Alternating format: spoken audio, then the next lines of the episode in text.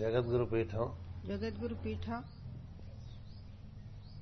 మైసూరు కేంద్రం సోదర మైసూరు. బృందము మైసూరు కేంద్ర సహోదర బృందవు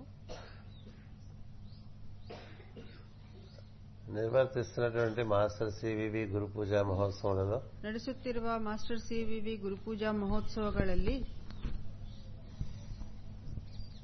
ఉదయం ప్రార్థనానంతరం ప్రవచనమునందు పాల్గొంటున్నటువంటి ಬೆಳಗಿನ ಪ್ರಾರ್ಥನೆಯ ನಂತರ ಪ್ರವಚನದಲ್ಲಿ ಪಾಲ್ಗೊಳ್ಳುತ್ತಿರುವ అందరికీ నా హృదయపూర్వక శుభాకాంక్షలు ಎಲ್ಲರಿಗೂ ನನ್ನ ಎ- ತುಂಬೆದೆಯ ಶುಭಾಶಯಗಳು కార్తీక మాసం ಕಾರ್ತೀಕ ಮಾಸ కృష్ణపక్షం ಕೃಷ್ಣ ಪಕ್ಷ షష్ఠి ఆదివారం ಷಷ್ಠಿ ಭಾನುವಾರ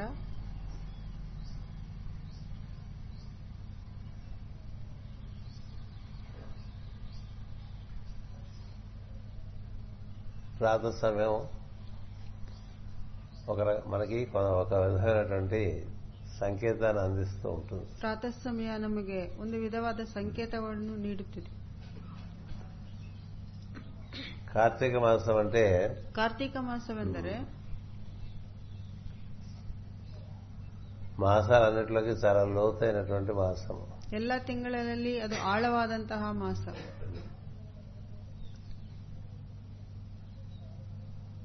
ఎంత లోతు అంటే అంతు తెలియని లోతు ಎಷ್ಟು ಆಳವೆಂದರೆ ಅದು ಕೊನೆ ನಮಗೆ ಗೊತ್ತಾಗುವುದಿಲ್ಲ ఎంత లోతులలోకి మనం వెళ్తూ ఉంటే అంత మనకి ನಾವು ಎಷ್ಟು ಆಳಕ್ಕೆ ಹೋದರೆ ಅಷ್ಟು ನಮಗೆ మన మూలం మనం స్పృశించేటువంటి అవకాశం కలుగుతుంది ನಮ್ಮ ಮೂಲವನ್ನು ನಾವು ಸ್ಪರ್ಶಿಸಬಹುದು ಅದಕ್ಕೆ ಅವಕಾಶವಿದೆ మూలంలో కాకుండా మనం పరిధుల్లో ఉంటూ ఉంటాం ನಾವು ಮೂಲದಲ್ಲಿ ಅಲ್ಲದೆ ಪರಿಧಿಯಲ್ಲೇ ಇರುತ್ತೇವೆ ఈ శరీరము ಈ ಶರೀರ బాహ్య ವಿషయములు ಬಾಹ್ಯ ಬಾಹ್ಯ ವಿಷಯ ವಿಷಯಗಳು. ಬಾಹ್ಯ ವಿಷಯಗಳು వాటిని ఇంద్రియములతో అవగాహన చేసుకోవటం ಅವುಗಳನ್ನು ಇಂದ್ರಿಯಗಳಿಂದ ಅವಗಾಹನ ಮಾಡಿಕೊಳ್ಳುತ್ತಾ అలా బాహ్యంలో జీవిస్తూ ఉంటాం ಹಾಗೆ ಬಾಹ್ಯದಲ್ಲೇ ಜೀವನ ಮಾಡುತ್ತೇವೆ మనసుతో అవగాహన చేసుకుంటాం బాహ్యాన్ని ಬಾಹ್ಯ ಬಾಹ್ಯವನ್ನು ಮನಸ್ಸಿನಿಂದಲೇ ಅವಗಾಹನ ಮಾಡಿಕೊಳ್ಳುತ್ತೇವೆ మనసుకు ఆధారమైనటువంటి ప్రజ్ఞగా బుద్ధి ఉంటుంది ಮನಸ್ಸಿಗೆ ಆಧಾರವಾದ ಪ್ರಜ್ಞೆಯಂತೆಯೇ ಬುದ್ಧಿಯೂ ಇರುತ್ತದೆ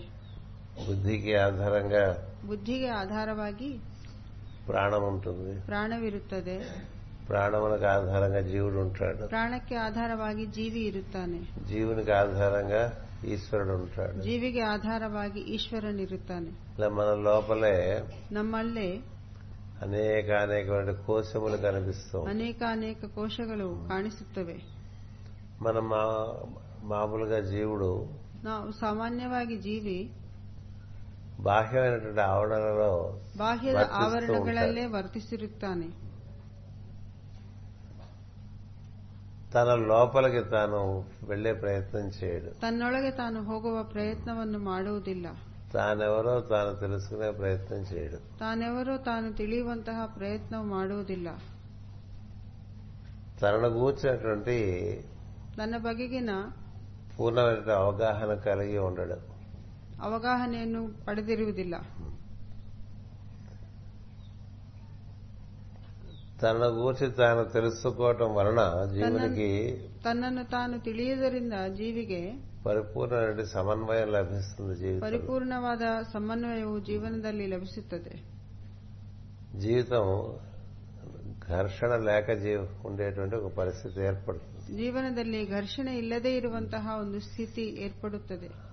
ఆనందంగా జీవించేటువంటి అవకాశం ఏర్పడుతుంది ಆನಂದವಾಗಿ ಜೀವಿಸುವ ಅವಕಾಶವಿರುತ್ತದೆ తన లోనికి తాను ప్రవేశించడమే ತನ್ನೊಳಗೆ ತಾನು ಪ್ರವೇಶ ಮಾಡುವುದೇ ఆత్మ సాధన అని చెప్తూ ఉంటారు ಆತ್ಮಸಾಧನ ಎಂದು ಹೇಳುತ್ತಾರೆ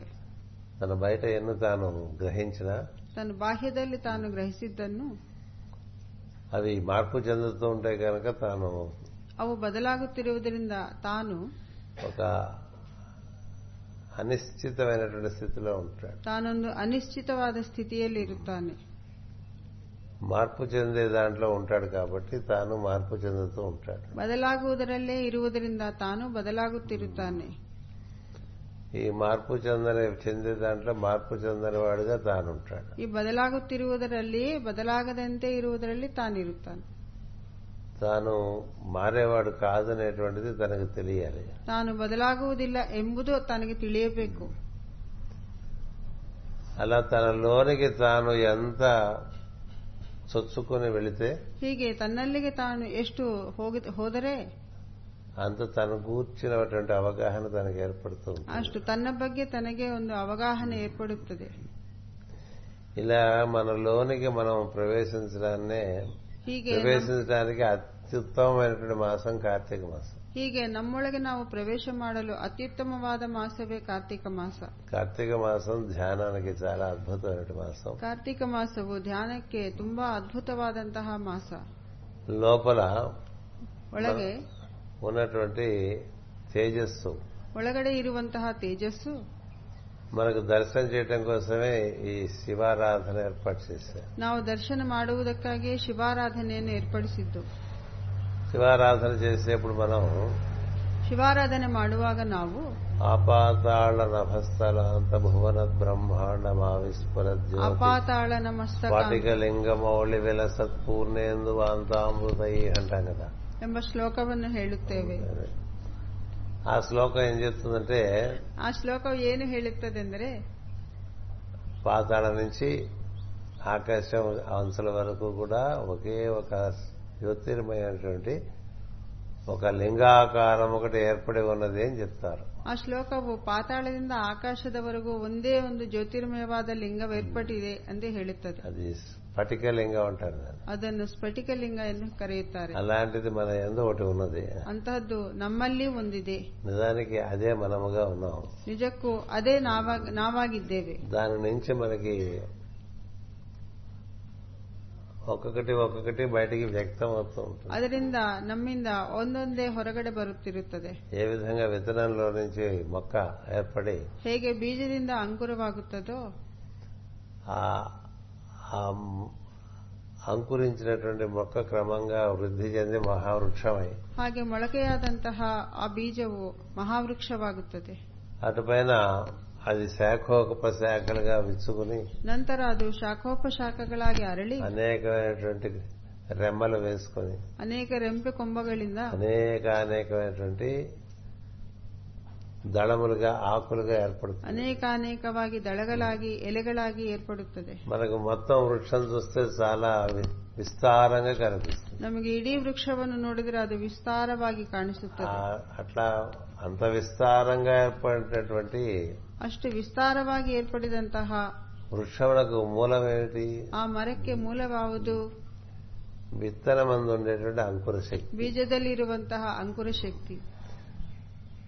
విత్తనంలో అంకుర శక్తి లేతే ఇదంతా ఏమీ జరగదు ಬೀಜದಲ್ಲಿ ಅಂಕುರ ಶಕ್ತಿ ಇಲ್ಲದಿದ್ದರೆ ಇದೇನೂ ಆಗುವುದಿಲ್ಲ అలాగే మనం కూడా తల్లి గర్భంలో పడ్డప్పుడు ಹಾಗೆ ನಾವು ತಾಯಿ ಗರ್ಭದಲ್ಲಿರುವಾಗ ఒక తేజోమయమైనటువంటి శుక్రకణంగా తండ్రి శరీరంలోంచి ప్రవేశిస్తాం ತಾ- ತಂದೆಯ ಶರೀರದಿಂದ ಒಂದು ತೇಜೋಮಯವಾದ ಶುಕ್ರಕಣದಂತೆ ತಾಯಿಯ ಶರೀರದೊಳಗೆ ಪ್ರವೇಶ ಮಾಡುತ್ತೇವೆ అక్కడి నుంచి క్రమంగా తల్లి గర్భంలో అది ఒక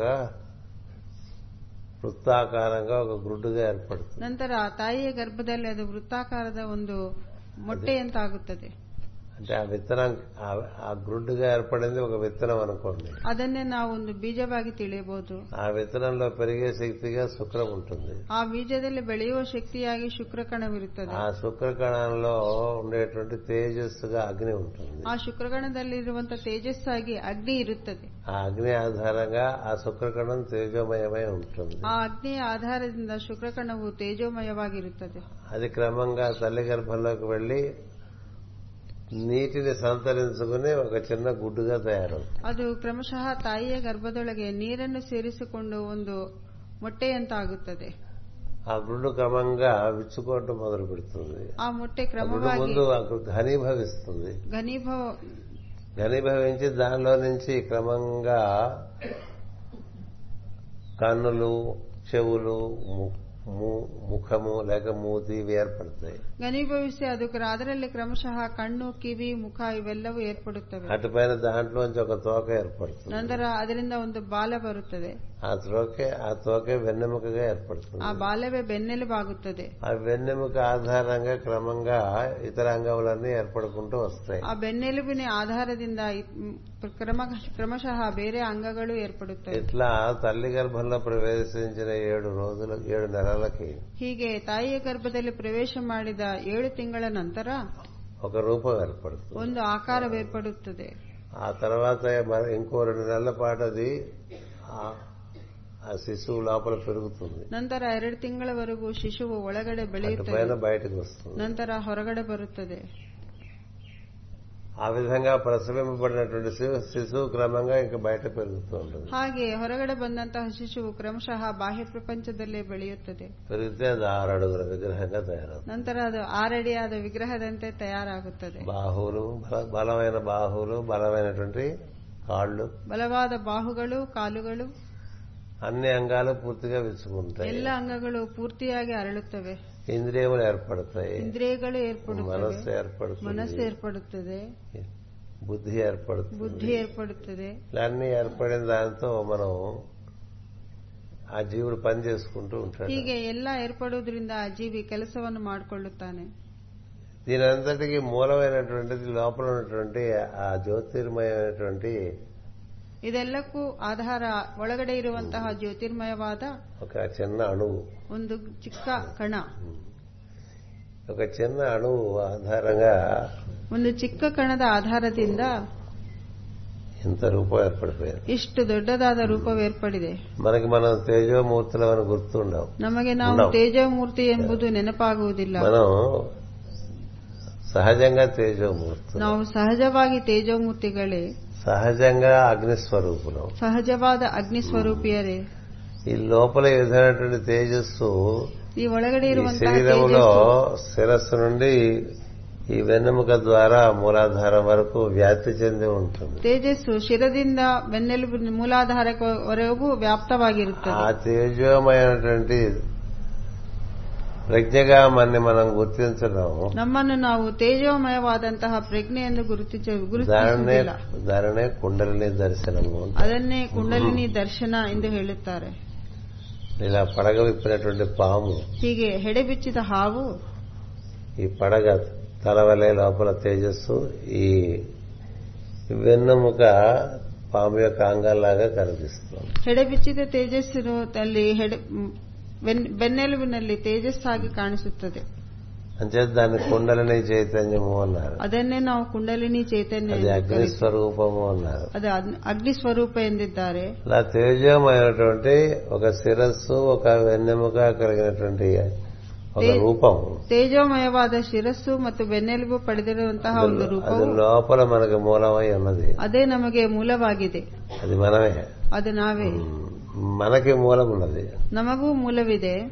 మనకి మూలాన్ని ఈశ్వరుడు అంటారు ನಮ್ಮ ಮೂಲವನ್ನು ಈಶ್ವರ ಎನ್ನುತ್ತೇವೆ ఈశ్వరుడు ఆధారంగా జీవుడు ಈಶ್ವರನ ಆಧಾರದಿಂದ ಜೀವಿ తేజోమయుడై ತೇಜೋಮಯನಾಗಿ దేహధారణం చేసినప్పుడు ದೇಹಧಾರಣ ಮಾಡಿದಾಗ అతనికి రకరకమైనటువంటి కోశములతో కూడినటువంటి ఒక శరీరం ఏర్పడుతుంది ಆತನಿಗೆ ವಿಧ ವಿಧವಾದ ಕೋಶಗಳಿಂದ ಕೂಡಿದಂತಹ ಒಂದು ಶರೀರವೇರ್ಪಡುತ್ತದೆ పంచకోశములతో కూడినటువంటి శరీరం ಪಂಚಕೋಶಗಳಿಂದ ಕೂಡಿರುವಂತಹ ಶರೀರ అందులో వసించి ఉండేవాడు జీవుడు ಅದರಲ್ಲಿ ವಾಸವಾಗಿರುವವನೇ ಜೀವಿ అందుకని అతడు ఆరోవాడు ಆದ್ದರಿಂದ ಆತನು ಆರನೆಯವನು అదే అతడే షణ్ముఖుడు ಆತನೇ ಷಣ್ಮುಖನು మనమంతా షణ్ముఖులే ನಾವೆಲ್ಲರೂ ಷಣ್ಮುಖರೇ మనం అందరం కూడా షణ్ముఖులుగా ఈశ్వర పుత్రులమే ನಾವೆಲ್ಲರೂ ಷಣ್ಮುಖರಾಗಿ ಈಶ್ವರ ಪುತ್ರರೇ అంటే మనకి ఆరు స్థితులు ఉన్నాయి ನಮಗೆ ಆರು ಸ್ಥಿತಿಗಳಿವೆ జీవుడుగా ಜೀವಿಯಾಗಿ మనం ఆనందమయ కోశంలో ఉండవచ్చు ಆನಂದಮಯ ಕೋಶದಲ್ಲಿ ಇರಬಹುದು విజ్ఞానమయ కోశంలో ఉండవచ్చు ವಿಜ್ಞಾನಮಯ ಕೋಶದಲ್ಲಿ ಇರಬಹುದು మనోమయ కోశంలో ఉండవచ్చు ಮನೋಮಯ ಕೋಶದಲ್ಲಿ ಇರಬಹುದು ఇంద్రియ కోశంలో ఉండొచ్చు ಇಂದ್ರಿಯ ಕೋಶಗಳಲ್ಲಿ ಇರಬಹುದು ప్రాణమయ కోశంలో ఉండొచ్చు ಪ್ರಾಣಮಯ ಕೋಶದಲ್ಲಿ ಇರಬಹುದು అన్నమయ కోశంలో ఉండొచ్చు ಅನ್ನಮಯ ಕೋಶದಲ್ಲೂ ಇರಬಹುದು ఈ అన్నమయ కోశం ఆధారంగానే ఈ భౌతిక శరీరం ఇలా పుష్టిగా కనిపిస్తూ ఉంటుంది ಅನ್ನಮಯ ಕೋಶದಿಂದಲೇ ಭೌತಿಕ ಶರೀರವು ಪುಷ್ಟಿಯಾಗಿ అందుకని ఈ ಕಾಣಿಸುತ್ತದೆ భౌతిక శరీరానికి ఆధారంగా ఉన్నటువంటివి ఐదు కోశములు ಅದರಿಂದ ಈ ಭೌತಿಕ ಶರೀರಕ್ಕೆ ಆಧಾರವಾಗಿರುವುದು ಐದು ಕೋಶಗಳು అన్నమయము ಅನ್ನಮಯ ప్రాణమయము ಪ್ರಾಣಮಯ మనోమయము ಮನೋಮಯ విజ్ఞానమయ ಜ್ಞಾನಮಯ ఆనందమయ కోశం. ಆನಂದಮಯ ಕೋಶಗಳು ఇన్ని కోశముల న- ఇవన్నీ ಇವೆಲ್ಲವೂ తేజోమూర్తి అయినటువంటి జీవుని యొక్క ఉమ్, అంగీలే అంటే వస్త్రములే ಇವೆಲ್ಲವೂ ತೇಜೋಮಯವಾದ ಜೀವಿಯ ವಸ್ತ್ರಗಳೇ ఆవరణములే ಆವರಣಗಳೇ అది మనకు అలా తెలియదు కదా మనకు ಇದು ನಮಗೆ ತಿಳಿಯುವುದಿಲ್ಲ మన గురించి మనకు తెలిసిందల్లా ನಮ್ಮ ಬಗ್ಗೆ ನಮಗೆ ತಿಳಿದಿದ್ದೆಲ್ಲ మనకు కనబడుతున్న రూపం ನಾವು ಕಾಣಿಸುತ್ತಿರುವ ರೂಪ మనకి పెట్టిన పేరు ನಮಗಿಟ್ಟಿರುವ ಹೆಸರು కదా మనకు పెద్దలు ఏదో పేరు పెడతారు ಹಿರಿಯರು ನಮಗೆ ಯಾವುದೋ ಒಂದು ಹೆಸರಿಡುತ್ತಾರೆ నిజానికి మనకి ఏ పేరు పెట్టి అది పెట్టిన పేరే తప్ప మనం కాదు ಅದು ಇಟ್ಟಿದ ಹೆಸರೇ ಬಿಟ್ಟು ನಾವಲ್ಲ ఈ రూపం కూడా ఏర్పడిందే తప్ప మనం కాదు ಈ ರೂಪವು ಏರ್ಪಟ್ಟಿದೆ ವಿನಃ ನಾವಲ್ಲ ఏం చేత ఇలాంటి రూపం ఎప్పుడైనా జీవునికి ఏర్పడటానికి అవకాశం ಇಂತಹ ರೂಪ ಯಾ- ಎಂದಾದರೂ ಜೀವಿಗೆ ಏರ್ಪಡಲು ಅವಕಾಶವಿದೆ చేత ఈ ఏర్పడినటువంటి కోశములు లేక పొరలు మనం కాదు ಈ ಏರ್ಪಟ್ಟಿರುವ ಕೋಶಗಳು ಅಥವಾ ಹೊದಿಕೆಗಳು ನಾವಲ್ಲ మనం కోశ ప- పొరలు ఏర్పరచుకుని ఆ పొరలలోకి మనం వ్యాప్తి చెంది ఉంటాం ನಾವು ಈ ಪೊರೆಗಳನ್ನು ಏರ್ಪಡಿಸಿಕೊಂಡು ಅದರಲ್ಲಿ ನಾವು ವ್ಯಾಪ್ತವಾಗಿರುತ್ತೇವೆ ఇలా వ్యాప్తి చెంది ఉండటం చేత అంతా మనమే అనిపిస్తుంది ಹೀಗೆ ವ್ಯಾಪ್ತವಾಗಿರುವುದರಿಂದ ಎಲ್ಲಾ ನಾವೇ ಅನಿಸುತ್ತದೆ అంచేత మనం మొత్తం మన శరీరం అంతా వ్యాప్తి చెంది ఉంటాం ಈ ನಾವು ನಮ್ಮ ಶ್- ಇಡೀ ಶರೀರದಲ್ಲಿ ವ್ಯಾಪ್ತವಾಗಿರುತ್ತೇವೆ అంచేత చేతికి దెబ్బ తగిలితే నాకు దెబ్బ తగిలింది అంటాడు ಅದೇ ಆದ್ದರಿಂದ ಕೈಗೆ ಪೆಟ್ಟಾದರೆ ನನಗೆ ಪೆಟ್ಟಾಗಿದೆ ಎನ್ನುತ್ತೇವೆ కాలుకి దెబ్బ తగిలితే నాకు తగిలింది అంటాడు. ಕಾಲಿಗೆ ತಗಲಿದ್ರು ನನಗೆ ತಗಲಿದೆ ಅಂತ ಹೇಳುತ್ತೇವೆ అని ఇవన్నీ తను వ్యాప్తి చెంది ఉండటం చేత ఇదంతా తనదిగా భావన చేస్తాం ತಾನು ಇದರಲ್ಲಿ ವ್ಯಾಪ್ತವಾಗಿರುವುದರಿಂದ ಇದೆಲ್ಲವೂ ತಾನೇ ಎಂದು ಭಾವಿಸುತ್ತಾನೆ ఆత్మ సాధన ఏం చెప్తుందంటే ఇవన్నీ ఏర్పడక ముందు నీవెలా ఉన్నావో ఒక్కసారి గుర్తిస్తూ ఉండు అని చెప్తుంది ಆತ್ಮ ಸಾಧನೆ ಏನು ಹೇಳುತ್ತಿದೆ ಅಂದ್ರೆ ಇವೆಲ್ಲವೂ ಏರ್ಪಡುವುದಕ್ಕಿಂತ ಮೊದಲು ನೀನು ಹೇಗಿದ್ದೀಯಾ ಅದನ್ನು ಗುರುತಿಸು ಎಂದೇ మనం క్రమంగా మన జీవితంలో దాన్ని రీవైండ్ చేసామనుకోండి వెనక్కి ನಾವು ಕ್ರಮದಷ್ಟು ಕ್ರಮಶಃ ಜೀವನದಲ್ಲಿ ಅದನ್ನು ಹಿಂದಕ್ಕೆ ತೆಗೆದರೆ కొంత వెనక్కి మనం వెళ్తే ಸ್ವಲ್ಪ ಹಿಂದಕ್ಕೆ ಹೋದರೆ ఉమ్, మనకి సంఘంలో ఉండేటువంటి స్థితిగతులన్నీ ఏమి ఉండవు ನಮಗೆ ಈ ಸಮಾಜದಲ್ಲಿರುವಂತಹ ಸ್ಥಿತಿಗತಿಗಳು ಯಾವುದೂ ಇರುವುದಿಲ್ಲ కదా మనకి తిరోధానం చెంది వెళ్తూ ఉంటే ನಾವು ತಿರೋಧಾನವಾಗಿ ಹೋಗುತ್ತಿದ್ದರೆ తిరోధానకరీశ్వరి అంటూ ఉంటాం కదా మనం. ತಿರೋಧಾನಕರೀಶ್ವರಿ ಎಂದು ಹೇಳುತ್ತೇವಲ್ಲ అలా తిరోధానం చెందుతూ ఉంటే చెట్టు చివరికి మనకి ఎక్కడికి వెళ్తా అంటే మూడేళ్ల వయసుకి వెళ్ళిపోతాం ಹೀಗೆ ತಿರೋಗಮನದಲ್ಲಿ ನಾವು ಕೊನೆಗೆ ಮೂರು ವರ್ಷದ ಆ ಸಮ ಆ- ಅಲ್ಲಿಗೆ ಸೇರುತ್ತೇವೆ అప్పుడు ప్రభాకర్ బ్యాంకరు కాదు నేను ఆడిటరు కాదు ಆಗ ಪ್ರಭಾಕರ್ ಅವರು ಬ್ಯಾಂಕರ್ ಅಲ್ಲ ನಾನು ಆಡಿಟರು ಅಲ್ಲ కదా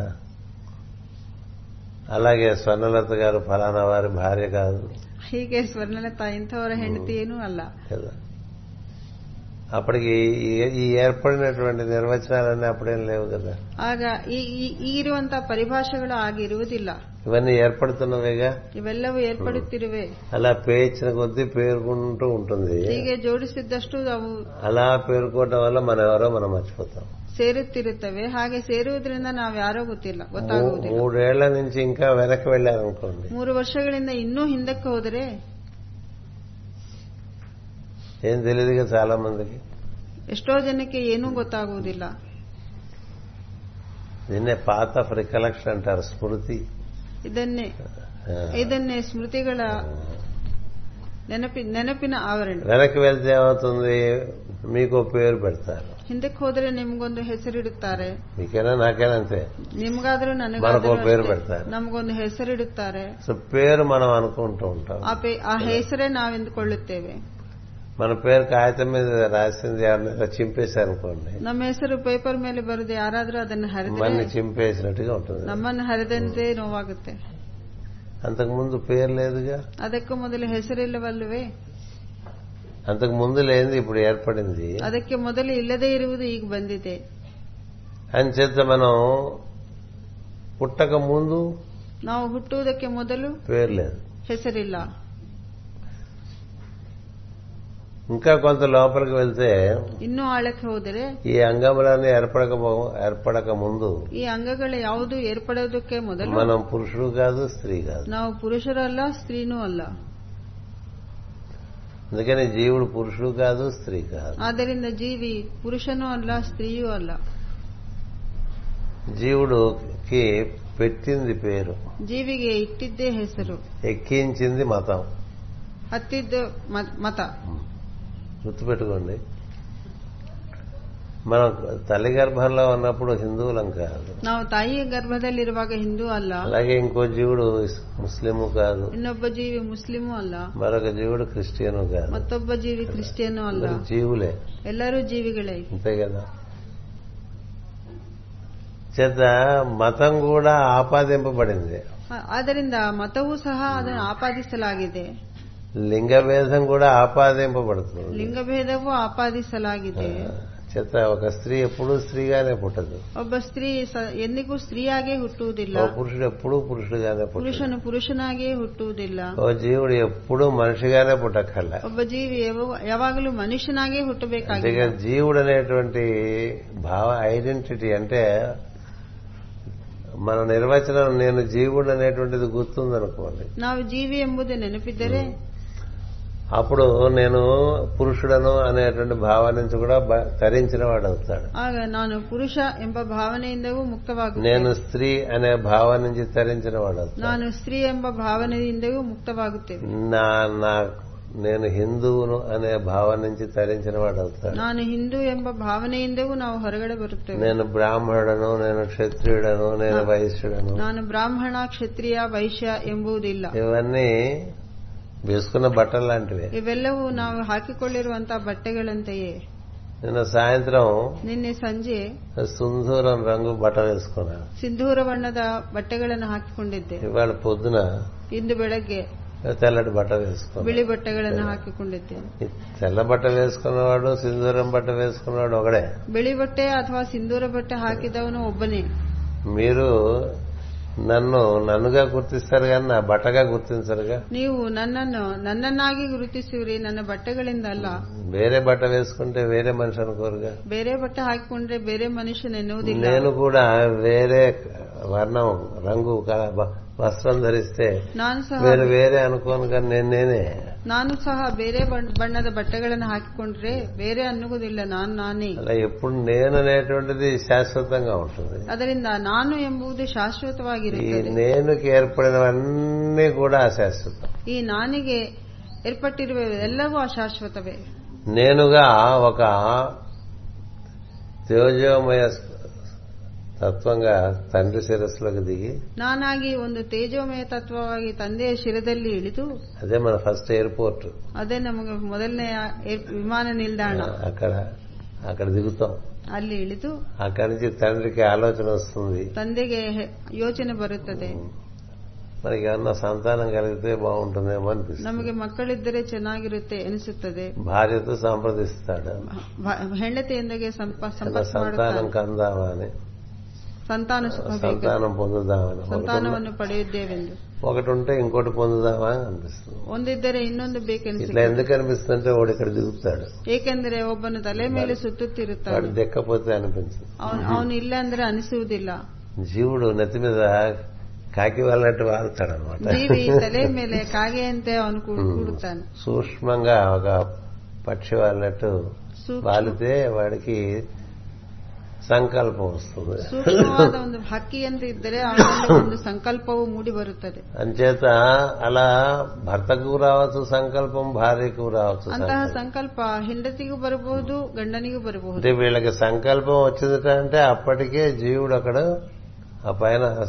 శిరస్సు పైన తిరుగుతున్నాడని అర్థం ಇವರಲ್ಲಿ ಆ ಸಂಕల్ಪ ಬಂದಿದೆ ಎಂದರೆ ಅಷ್ಟೊತ್ತಿಗೆ ಒಬ್ಬ ಜೀವಿ ಸಿರದ ಮೇಲೆ పురుషుడు ಅಲೆದಾಡುತ್ತಿದ್ದಾನೆ పురుషుడు శిరస్సు మీద అస- అదృశ్యంగా ಪುರುಷನ ఓ ಸಿರದ ಮೇಲೆ జీవుడు తిరుగుతూ ఉంటే ಅದೃಶ್ಯವಾಗಿ ಒಬ್ಬ ಜೀವಿ ತಿರುಗುತ್ತಿದ್ದಾಗ సంతానం పొందాలనేటువంటి సంకల్పం ಸಂತಾನವನ್ನು ಪಡೆಯಬೇಕೆಂಬ ಸಂಕಲ್ಪವು ಬರುತ್ತದೆ అలా తేజోమయ మూర్తి అయినటువంటి ఒక జీవుడు ಹಾಗೆ ತೇಜೋಮಯವಾದಂತಹ ಒಬ್ಬ అలా ಜೀವಿ తండ్రి శిరస్సులో ప్రవేశించి ತಂದೆಯ ಶಿರದಲ್ಲಿ ಪ್ರವೇಶ ಮಾಡಿ తండ్రి వీర్యం ద్వారా ತಂದೆಯ ವೀರ್ಯದಿಂದ ఆ వీర్యం కూడా సుಖ కణాలతో కూడి ఉంటుంది ಅದು ಸಹ ಶುಕ್ರಕಣಗಳಿಂದಲೇ ಕೂಡಿರುತ್ತದೆ అది చాలా తే- అది కూడా చాలా ಕಾಂತಿವಂతంగా ఉంటుంది ಅದು ಕಾಂತಿಯುತವಾಗೇ ಇರುತ್ತದೆ మన శరీరంలో ఉన్నటువంటి సప్తధాతువులో అత్యంత కాంతివంతమైనటువంటిది శుక్రమే ನಮ್ಮ ಶರೀರದಲ್ಲಿರುವ ಸಪ್ತಧಾತುಗಳಲ್ಲಿ ಅತ್ಯಂತ ಕಾಂತಿಯುತವಾದದ್ದು ಶುಕ್ರಕಣವೇ మన యందు మనం సు- శుక్రకణం అనేటువంటిది మనం ధరించినప్పుడు అది మన కారణ శరీరం లాంటిది ಶುಕ್ರಕಣವನ್ನು ನಾವು ಧರಿಸಿದಾಗ ಅದು ನಮಗೆ ಕಾರಣ అంటే ಶರೀರದಂತೆಯೇ తెల్లటి కాంతితో కూడి ఉంది ಬಿಳುಪಾದ ಕಾಂತಿಯಿಂದ ಕೂಡಿ దాన్ని ಕೂಡಿರುತ್ತದೆ దాన్ని పెంపొందించేటువంటి ఆహారమే మనం తీసుకునేటువంటి బియ్యపు గింజ ಅದನ್ನು ಬೆಳೆಸುವಂತ ಆಹಾರವೇ ನಾವು ತೆಗೆದುಕೊಳ್ಳುವ ಒಂದು ಅಕ್ಕಿಯ ಕಾಳು అందుకనే శాస్త్రాలన్నిట్లో కూడా ಅದಕ್ಕೆ ಅದಕ್ಕಾಗಿ ಶಾಸ್ತ್ರಗಳಲ್ಲಿ ఈ బియ్యంతో కూడినటువంటి ఆహారం అది పచనం చేసుకుని భోజనం చేసేటువంటి విధానం ఏర్పాటు చేశారు ಅದಕ್ಕೆ ನಮ್ಮ ಆಹಾರದಲ್ಲಿ ಅಕ್ಕಿಯಿಂದ ಕೂಡಿದ ಆಹಾರವನ್ನು ತಿನ್ನುವ ವಿಧಾನ ಏರ್ಪಡಿದೆ అది శుక్రముఖునకు బలం ఇస్తుంది ಅದು ಶುಕ್ರಕಣಕ್ಕೆ ಬಲವನ್ನು ಕೊಡುತ್ತದೆ నివార సూకవత్తన్వి పీతాభా సత్యనూపమ ನೀವು తస్యా శిఖాయా మధ్యే పరమాత్మ ఇవ- ఇవన్నీ ఉన్నాయి కదా, వ్యవస్థిత. అన్ని కూడా దానికే ఆపాదిస్తారు ఆ శుక్రకణం చాలా అద్భుతమైన విషయం ಈ ಶುಕ್ರಕಣವು ತುಂಬಾ ಅದ್ಭುತವಾದಂತಹ ವಿಷಯ అది మనలో అత్యంత కాంతివంతమైనటువంటి ధాతువు ಅದು ನಮ್ಮಲ್ಲಿರುವ ಅತ್ಯಂತ ಕಾಂತಿಯುತವಾದ ಧಾತು మనం మనం ఎలాంటి శుక్రకణం పొంది ఉన్నామో మనకు తెలియాలంటే ನಾವು ಎಂತಹ ಶುಕ್ರಕಣವನ್ನು ಪಡೆದಿದ್ದೇವೆ ಎಂಬುದು ತಿಳಿಯಬೇಕಾದರೆ దాని కాంతి ఎంత మాత్రం ఉన్నదో తెలియాలంటే ಅದರ ಕಾಂತಿ ಎಷ್ಟಿದೆ ಎಂಬುದು ತಿಳಿ- ತಿಳಿಯಬೇಕಾದರೆ మన కన్నులలోని కాంతి చూస్తే తెలుస్తుంది ನಮ್ಮ ಕಣ್ಣಲ್ಲಿನ ಕಾಂತಿಯನ್ನು ನೋಡಿದರೆ ಗೊತ್ತಾಗುತ್ತದೆ కొన్ని కన్నులు చాలా కాంతివంతంగా ఉంటాయి ಕೆಲವು ಕಣ್ಣುಗಳು ತುಂಬಾ ಕಾಂತಿಯಿಂದ ಇರುತ್ತವೆ కొన్ని కన్నులు అంత కాంతివంతంగా ఉంటాయి ಕೆಲವು ಕಣ್ಣುಗಳಲ್ಲಿ ಅಷ್ಟು ಕಾಂತಿ చాలా ಇರುವುದಿಲ್ಲ తక్కువ కాంతివంతం నుంచి చాలా ఎక్కువ కాంతివంతం వరకుగా మనకి జీవులలో కన్నులు కనిపిస్తాయి ಕಡಿಮೆ ಪ್ರಕಾಶದಿಂದ ಹೆಚ್ಚಾಗಿರುವ ಪ್ರಕಾಶದಂತೆ ಕಣ್ಣುಗಳು ಕಾಣಿಸುತ್ತವೆ మీరు గోవు కన్ను చూశారనుకోండి ಹಸುವಿನ ಕಣ್ಣುಗಳನ್ನು ನೋಡಿದರೆ చాలా కాంతివంతంగా ತುಂಬಾ ఉంటుంది. ಕಾಂತಿಯುತವಾಗಿರುತ್ತವೆ ఇంకో జంతువు గ- కన్నులు చూశారనుకోండి ಮತ್ತೊಬ್ಬ ಪ್ರಾಣಿಯ ಕಣ್ಣುಗಳು అంత కాంతివంతంగా ಅಷ್ಟ್- ఉండవు ಅಷ್ಟು ಕಾಂತಿಯುತವಾಗಿ అలాగే ಇರುವುದಿಲ್ಲ. మనుషుల్లో ಹಾಗೆ ಮನುಷ್ಯರಲ್ಲೂ కాంతివంతమైనటువంటి కళ్ళు గలవారు ఎక్కువ తేజవంతులుగా ధరి- బ- ಪ್ರಕಾಶಯುತವಾದ ಕಣ್ಣುಗಳಿರುವವರು ತೇಜೋಮಯರಾಗಿರುತ್ತಾರೆ అంచేత ఈ కాంతి మనకి ప్రధానంగా మొదటి కోశము ಆದ್ದರಿಂದ ಈ ಕಾಂತಿಗೆ ಪ್ರಧಾನವಾದದ್ದು అంటే ಮೊದಲನೇ ಕೋಶ జీవుడికి మొదటి అంగి అంటాం చూసారా ಜೀವಿಯ ಹ್ಮ್. ಮೊದಲನೆಯ ಕವಚ ఉమ్. మొట్టమొదటి ఆవరణ అనేటువంటిది ఈ- ఈ తెల్లటి కాంతి కలిగినటువంటి శుక్రం ಮೊದಲನೇ ಆವರಣ ಈ ಬಿಳುಪಾದ ಕಾಂತಿ అది మనకి కన్నులలో దర్శనం ఇస్తుంది ఇంకా శరీరంలో ఎక్కడ అలాంటి దర్శనం అవ్వదు ಆ ಕಾಂತಿ ನಮ್ಮಲ್ಲಿ ಕಣ್ಣುಗಳಲ್ಲಿಯೇ ದರ್ಶನವಾಗುತ್ತದೆ ಶರೀರದಲ್ಲಿ ಬ್ಯಾ- ಬೇರೆ ಯಾವ ಅಂಗದಲ್ಲೂ ಇಲ್ಲ కన్నులలో ఉన్నంత కాంతి ఇంకా మరి శరీరంలో ఏ అవయవము మనకి ಕಣ್ಣುಗಳಲ್ಲಿ ಇರುವಂತಹ ಕಾಂತಿ ಶರೀರದಲ್ಲಿ ಎಲ್ಲಿ ఎక్కడ ಕಾಣಿಸುವುದಿಲ್ಲ ఎక్కడ గోచరింపదు ಎಲ್ಲಿ ಗೋಚರವಾಗುವುದಿಲ್ಲ అంతేకాదు ఒకరితో ఒకరు పలకరించుకోవాలంటే ಒಬ್ಬರನ್ನೊಬ್ಬರು ಮಾತಾಡಿಸಬೇಕಾದರೆ ఒకరి కన్నులలోకి ఒకరు చూసి మాట్లాడతారు ಒಬ್ಬರ ಕಣ್ಣಲ್ಲಿ ಇನ್ನೊಬ್ಬರು ಕಣ್ಣಿಟ್ಟು ನೋಡಬೇಕು ఎందుకని దానిలో నుంచి జీవుణ్ణి చూడటం సులభం ಏಕೆಂದರೆ ಅದರಿಂದ ಜೀವಿಯನ್ನು ನೋಡುವುದು ಸುಲಭ కన్నులు కన్నులలోకి చూసినప్పుడు జీవుడు జీవుడు ఒకరితో ఒకరు అనుసంధానం చెందడానికి అవకాశం ಕಣ್ಣಲ್ಲಿ ఏర్పడుతుంది. ಕಣ್ಣಿಟ್ಟು ನೋಡಿದಾಗ ಜೀವಿ ಒಬ್ಬರಿಗೊಬ್ಬರು ಅನುಸಂಧಾನವಾಗುವುದು ಸುಲಭ అంచేత అలాంటి తేజోమయమైనటువంటి ఒక ಆ- ಆದ್ದರಿಂದ ಅಂತಹ ತೇಜೋಮಯವಾದಂತಹ బియ్య- ಒಂದು బియ్య- బియ్యపు గింజంత ಅಕ್ಕಿಯ ಕಾಳಷ್ಟು జీవుడు క్రమంగా ఇంత- జీవి. ఇ- ఇంతలా మారిపోతాడు ಜೀವಿ ಕ್ರಮಶಃ ಇಷ್ಟ್- ಇಷ್ಟು ಆಕಾರವನ್ನು ಪಡೆಯುತ್ತಾನೆ అందుకనే మన పెద్దలు మర్రి గింజలో మర్రి చెట్టు అంతా చూస్తారు ಆದ್ದರಿಂದ ನಮ್ಮ ఒకరు చూడొచ్చు ಹಿರಿಯರು- అని చెప్తారు హ్మ్? ಆಲದ ಮರದಲ್ಲಿ ಆಲದ ವೃಕ್ಷವನ್ನು ನೋಡುತ್ತಾರೆ ఇంత మర్రి గింజ ఇంతే ఉంటుంది ಆಲದ ಬೀಜ ಅತಿ ತುಂ- ತುಂಬಾ అది ಚಿಕ್ಕವಾಗಿರುತ್ತದೆ ఎంత మహావృక్షం అవుతుందో మనం చెప్పలేము ಆದರೆ ಅದು ಎಷ್ಟು ಮಹಾವೃಕ್ಷವಾಗುವುದೋ ఎంత ಎಂಬುದು ಹೇಳಲಾರೆ విస్తరిస్తుందో మనకు తెలియదు ಎಷ್ಟು ವ್ಯಾಪ್ತವಾಗುತ್ತದೋ ಹೇಳಬಹುದು ಹೇಳಲಾಗುವುದಿಲ್ಲ ఇంత వ్యాప్తికి కారణం మర్రి గింజ ಇಷ್ಟು ವ್ಯಾಪ ವ್ಯಾಪನಕ್ಕೂ ಕಾರಣ ಆ ಆಲದ ಬೀಜವೇ మర్రి గింజ వలన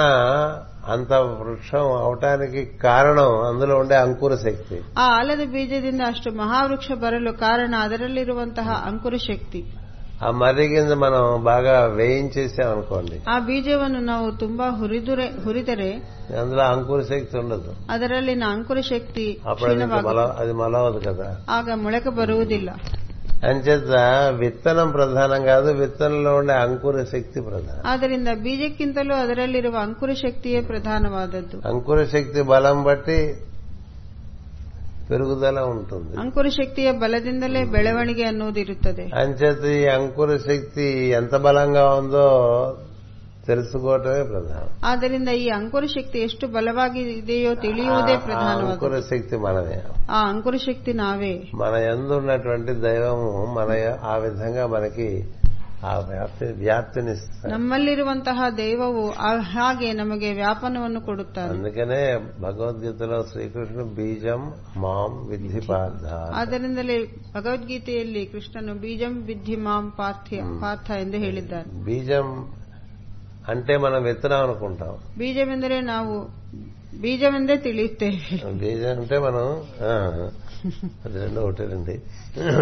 కానీ బీజం అంటే అకు- బీజ ఆ విత్తనంలో ఉండే అంకుర శక్తి ಬೀಜವೆಂದರೆ ಅದರೊಳಗಿನ ಅಂಕುರ ಶಕ್ತಿ ఇది జీవుల్లో పెరిగేవాడు దేవుడు ಜೀವನಲ್ಲಿ ಜೀವಿಯಲ್ಲಿ ಬೆಳೆಯುವವನು ದೇವನೇ దేవుడు లేకపోతే జీవుడు పెరగలేడు ದೇವನಿಲ್ಲವೆಂದರೆ ಜೀವಿ ಬೆಳೆಯುವುದಿಲ್ಲ జీవుడే ఉండలేడు ಜೀವಿ ಇರುವುದೇ ಇಲ್ಲ బీజంలో అంకుర శక్తి లేకపోతే అది మర్రి చెట్లు ఎట్లా అవదో ಬೀಜದಲ್ಲಿ ಅಂಕುರ ಶಕ್ತಿ ಇಲ್ಲದೆ ಅದು ಮ- ಅದು ಆಲದ ಮರ మనకి ಹೇಗಾಗುವುದಿಲ್ಲ ఆధారంగా ఈశ్వరుడు ఉన్నాడు ನಮಗೆ ಆಧಾರವಾಗಿ ಈಶ್ವರನಿದ್ದಾನೆ అంచేత మనలోని ఈశ్వరుని మనం దర్శనం చేయడానికి కార్తీక మాసం ఉద్దేశింపబడింది ಆದ್ದರಿಂದ ನಮ್ಮಲ್ಲಿರುವ ಈಶ್ವರನನ್ನು ದರ್ಶನ ಮಾಡುವುದಕ್ಕಾಗಿಯೇ ಕಾರ್ತಿಕ ಮಾಸ ಉದ್ದೇಶಿಸಲಾಗಿದೆ బయ- బయట ఊరికే హడావడి పడిపోవడానికి కాదు ಹೊರಗಡೆ ಗಡಿಬಿಡಿ ಮಾಡುವುದಲ್ಲ ఇన్ని నీళ్లు తెచ్చి దాన్ని పోసేసి ఆకులు వేసేసి హడావడి చేసేసి అరుచుకుంటూ బతికేసాం అనుకోండి ಕೊಡಗಳಷ್ಟು ನೀರು ತಂದು ಹಾಕುವುದು ಎಲೆಗಳನ್ನು ಹಾಕುವುದು ಅಲ್ಲ ఆయాసం వస్తుంది ಅದರಿಂದ ಆಯಾಸ ಬರುತ್ತದೆ కదా నీలోని ఈశ్వర దర్శనానికి కార్తీక మాసం ನಿನ್ನಲ್ಲಿರುವ ಈಶ್ವರ ದರ್ಶನಕ್ಕಾಗಿಯೇ ಕಾರ್ತಿಕ ಮಾಸ ఇంతలా పెరిగావే ಇಷ್ಟು ದೊಡ್ಡವನಾಗಿ ಬೆಳೆದಿದ್ದೀಯಲ್ಲ ఇంతలా పెరగటానికి నీ లోపల ఉన్నటువంటి ఈశ్వరుడే కారణం ಇಷ್ಟು ಬೆಳೆಯುವುದಕ್ಕೆ ನಿನ್ನಲ್ಲಿರುವಂತಹ ಈಶ್ವರನೇ ಕಾರಣ అతడి ఆధారంగా నీవున్నావు ಆತನ ಆಧಾರದಿಂದಲೇ ನೀನಿದ್ದೀಯಾ నీవు కా- నీవు ఆధారంగా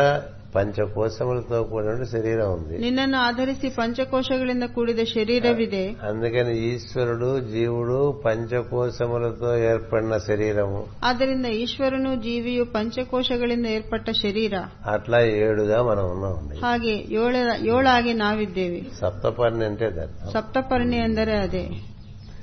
ఈశ్వరుడు ఆధారంగా జీవుడు ಈಶ್ವರನ ಆಧಾರವಾಗಿ ಜೀವಿ జీవుడు ఆధారంగా ఈ శరీరములు ಜೀವಿ ಆಧಾರದಿಂದ ಈ ಶರೀರ ఆ, శరీరములు ಶರೀರಗಳಿವೆ ఉమ్, ఎందుకంటే ఒక శరీరం కాదు మనకి చాలా ఉన్నాయి శరీరాలు ಏಕೆಂದರೆ ನಮಗೆ ತುಂಬಾ ಅನೇಕ ಶರೀರಗಳಿವೆ ಒಂದಲ್ಲ మనం చూడండి బయట కనిపించడానికి ఓ సొక్కలాగా కనిపిస్తుంది ಹೊರ ನೋಟಕ್ಕೆ ಒಂದು ಅಂಗಿ ಶರ್ಟ್ ಕಾ- ಇದು ಪ್ಯಾಂಟ್ ಶರ್ಟ್ ಕಾಣಿಸುತ್ತದೆ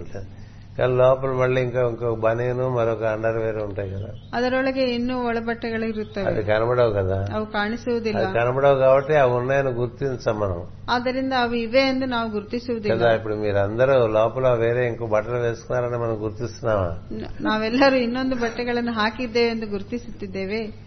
అదే గుర్తించలేవే ಅದನ್ನೇ ಗುರುತಿಸುವುದಿಲ್ಲ శరీరం లోపల ఉండేవి ఏం గుర్తిస్తాం ಶರೀರದೊಳಗಿರುವಂತವನ್ನು ಏನು ಗಮನಿಸುತ್ತೇವೆ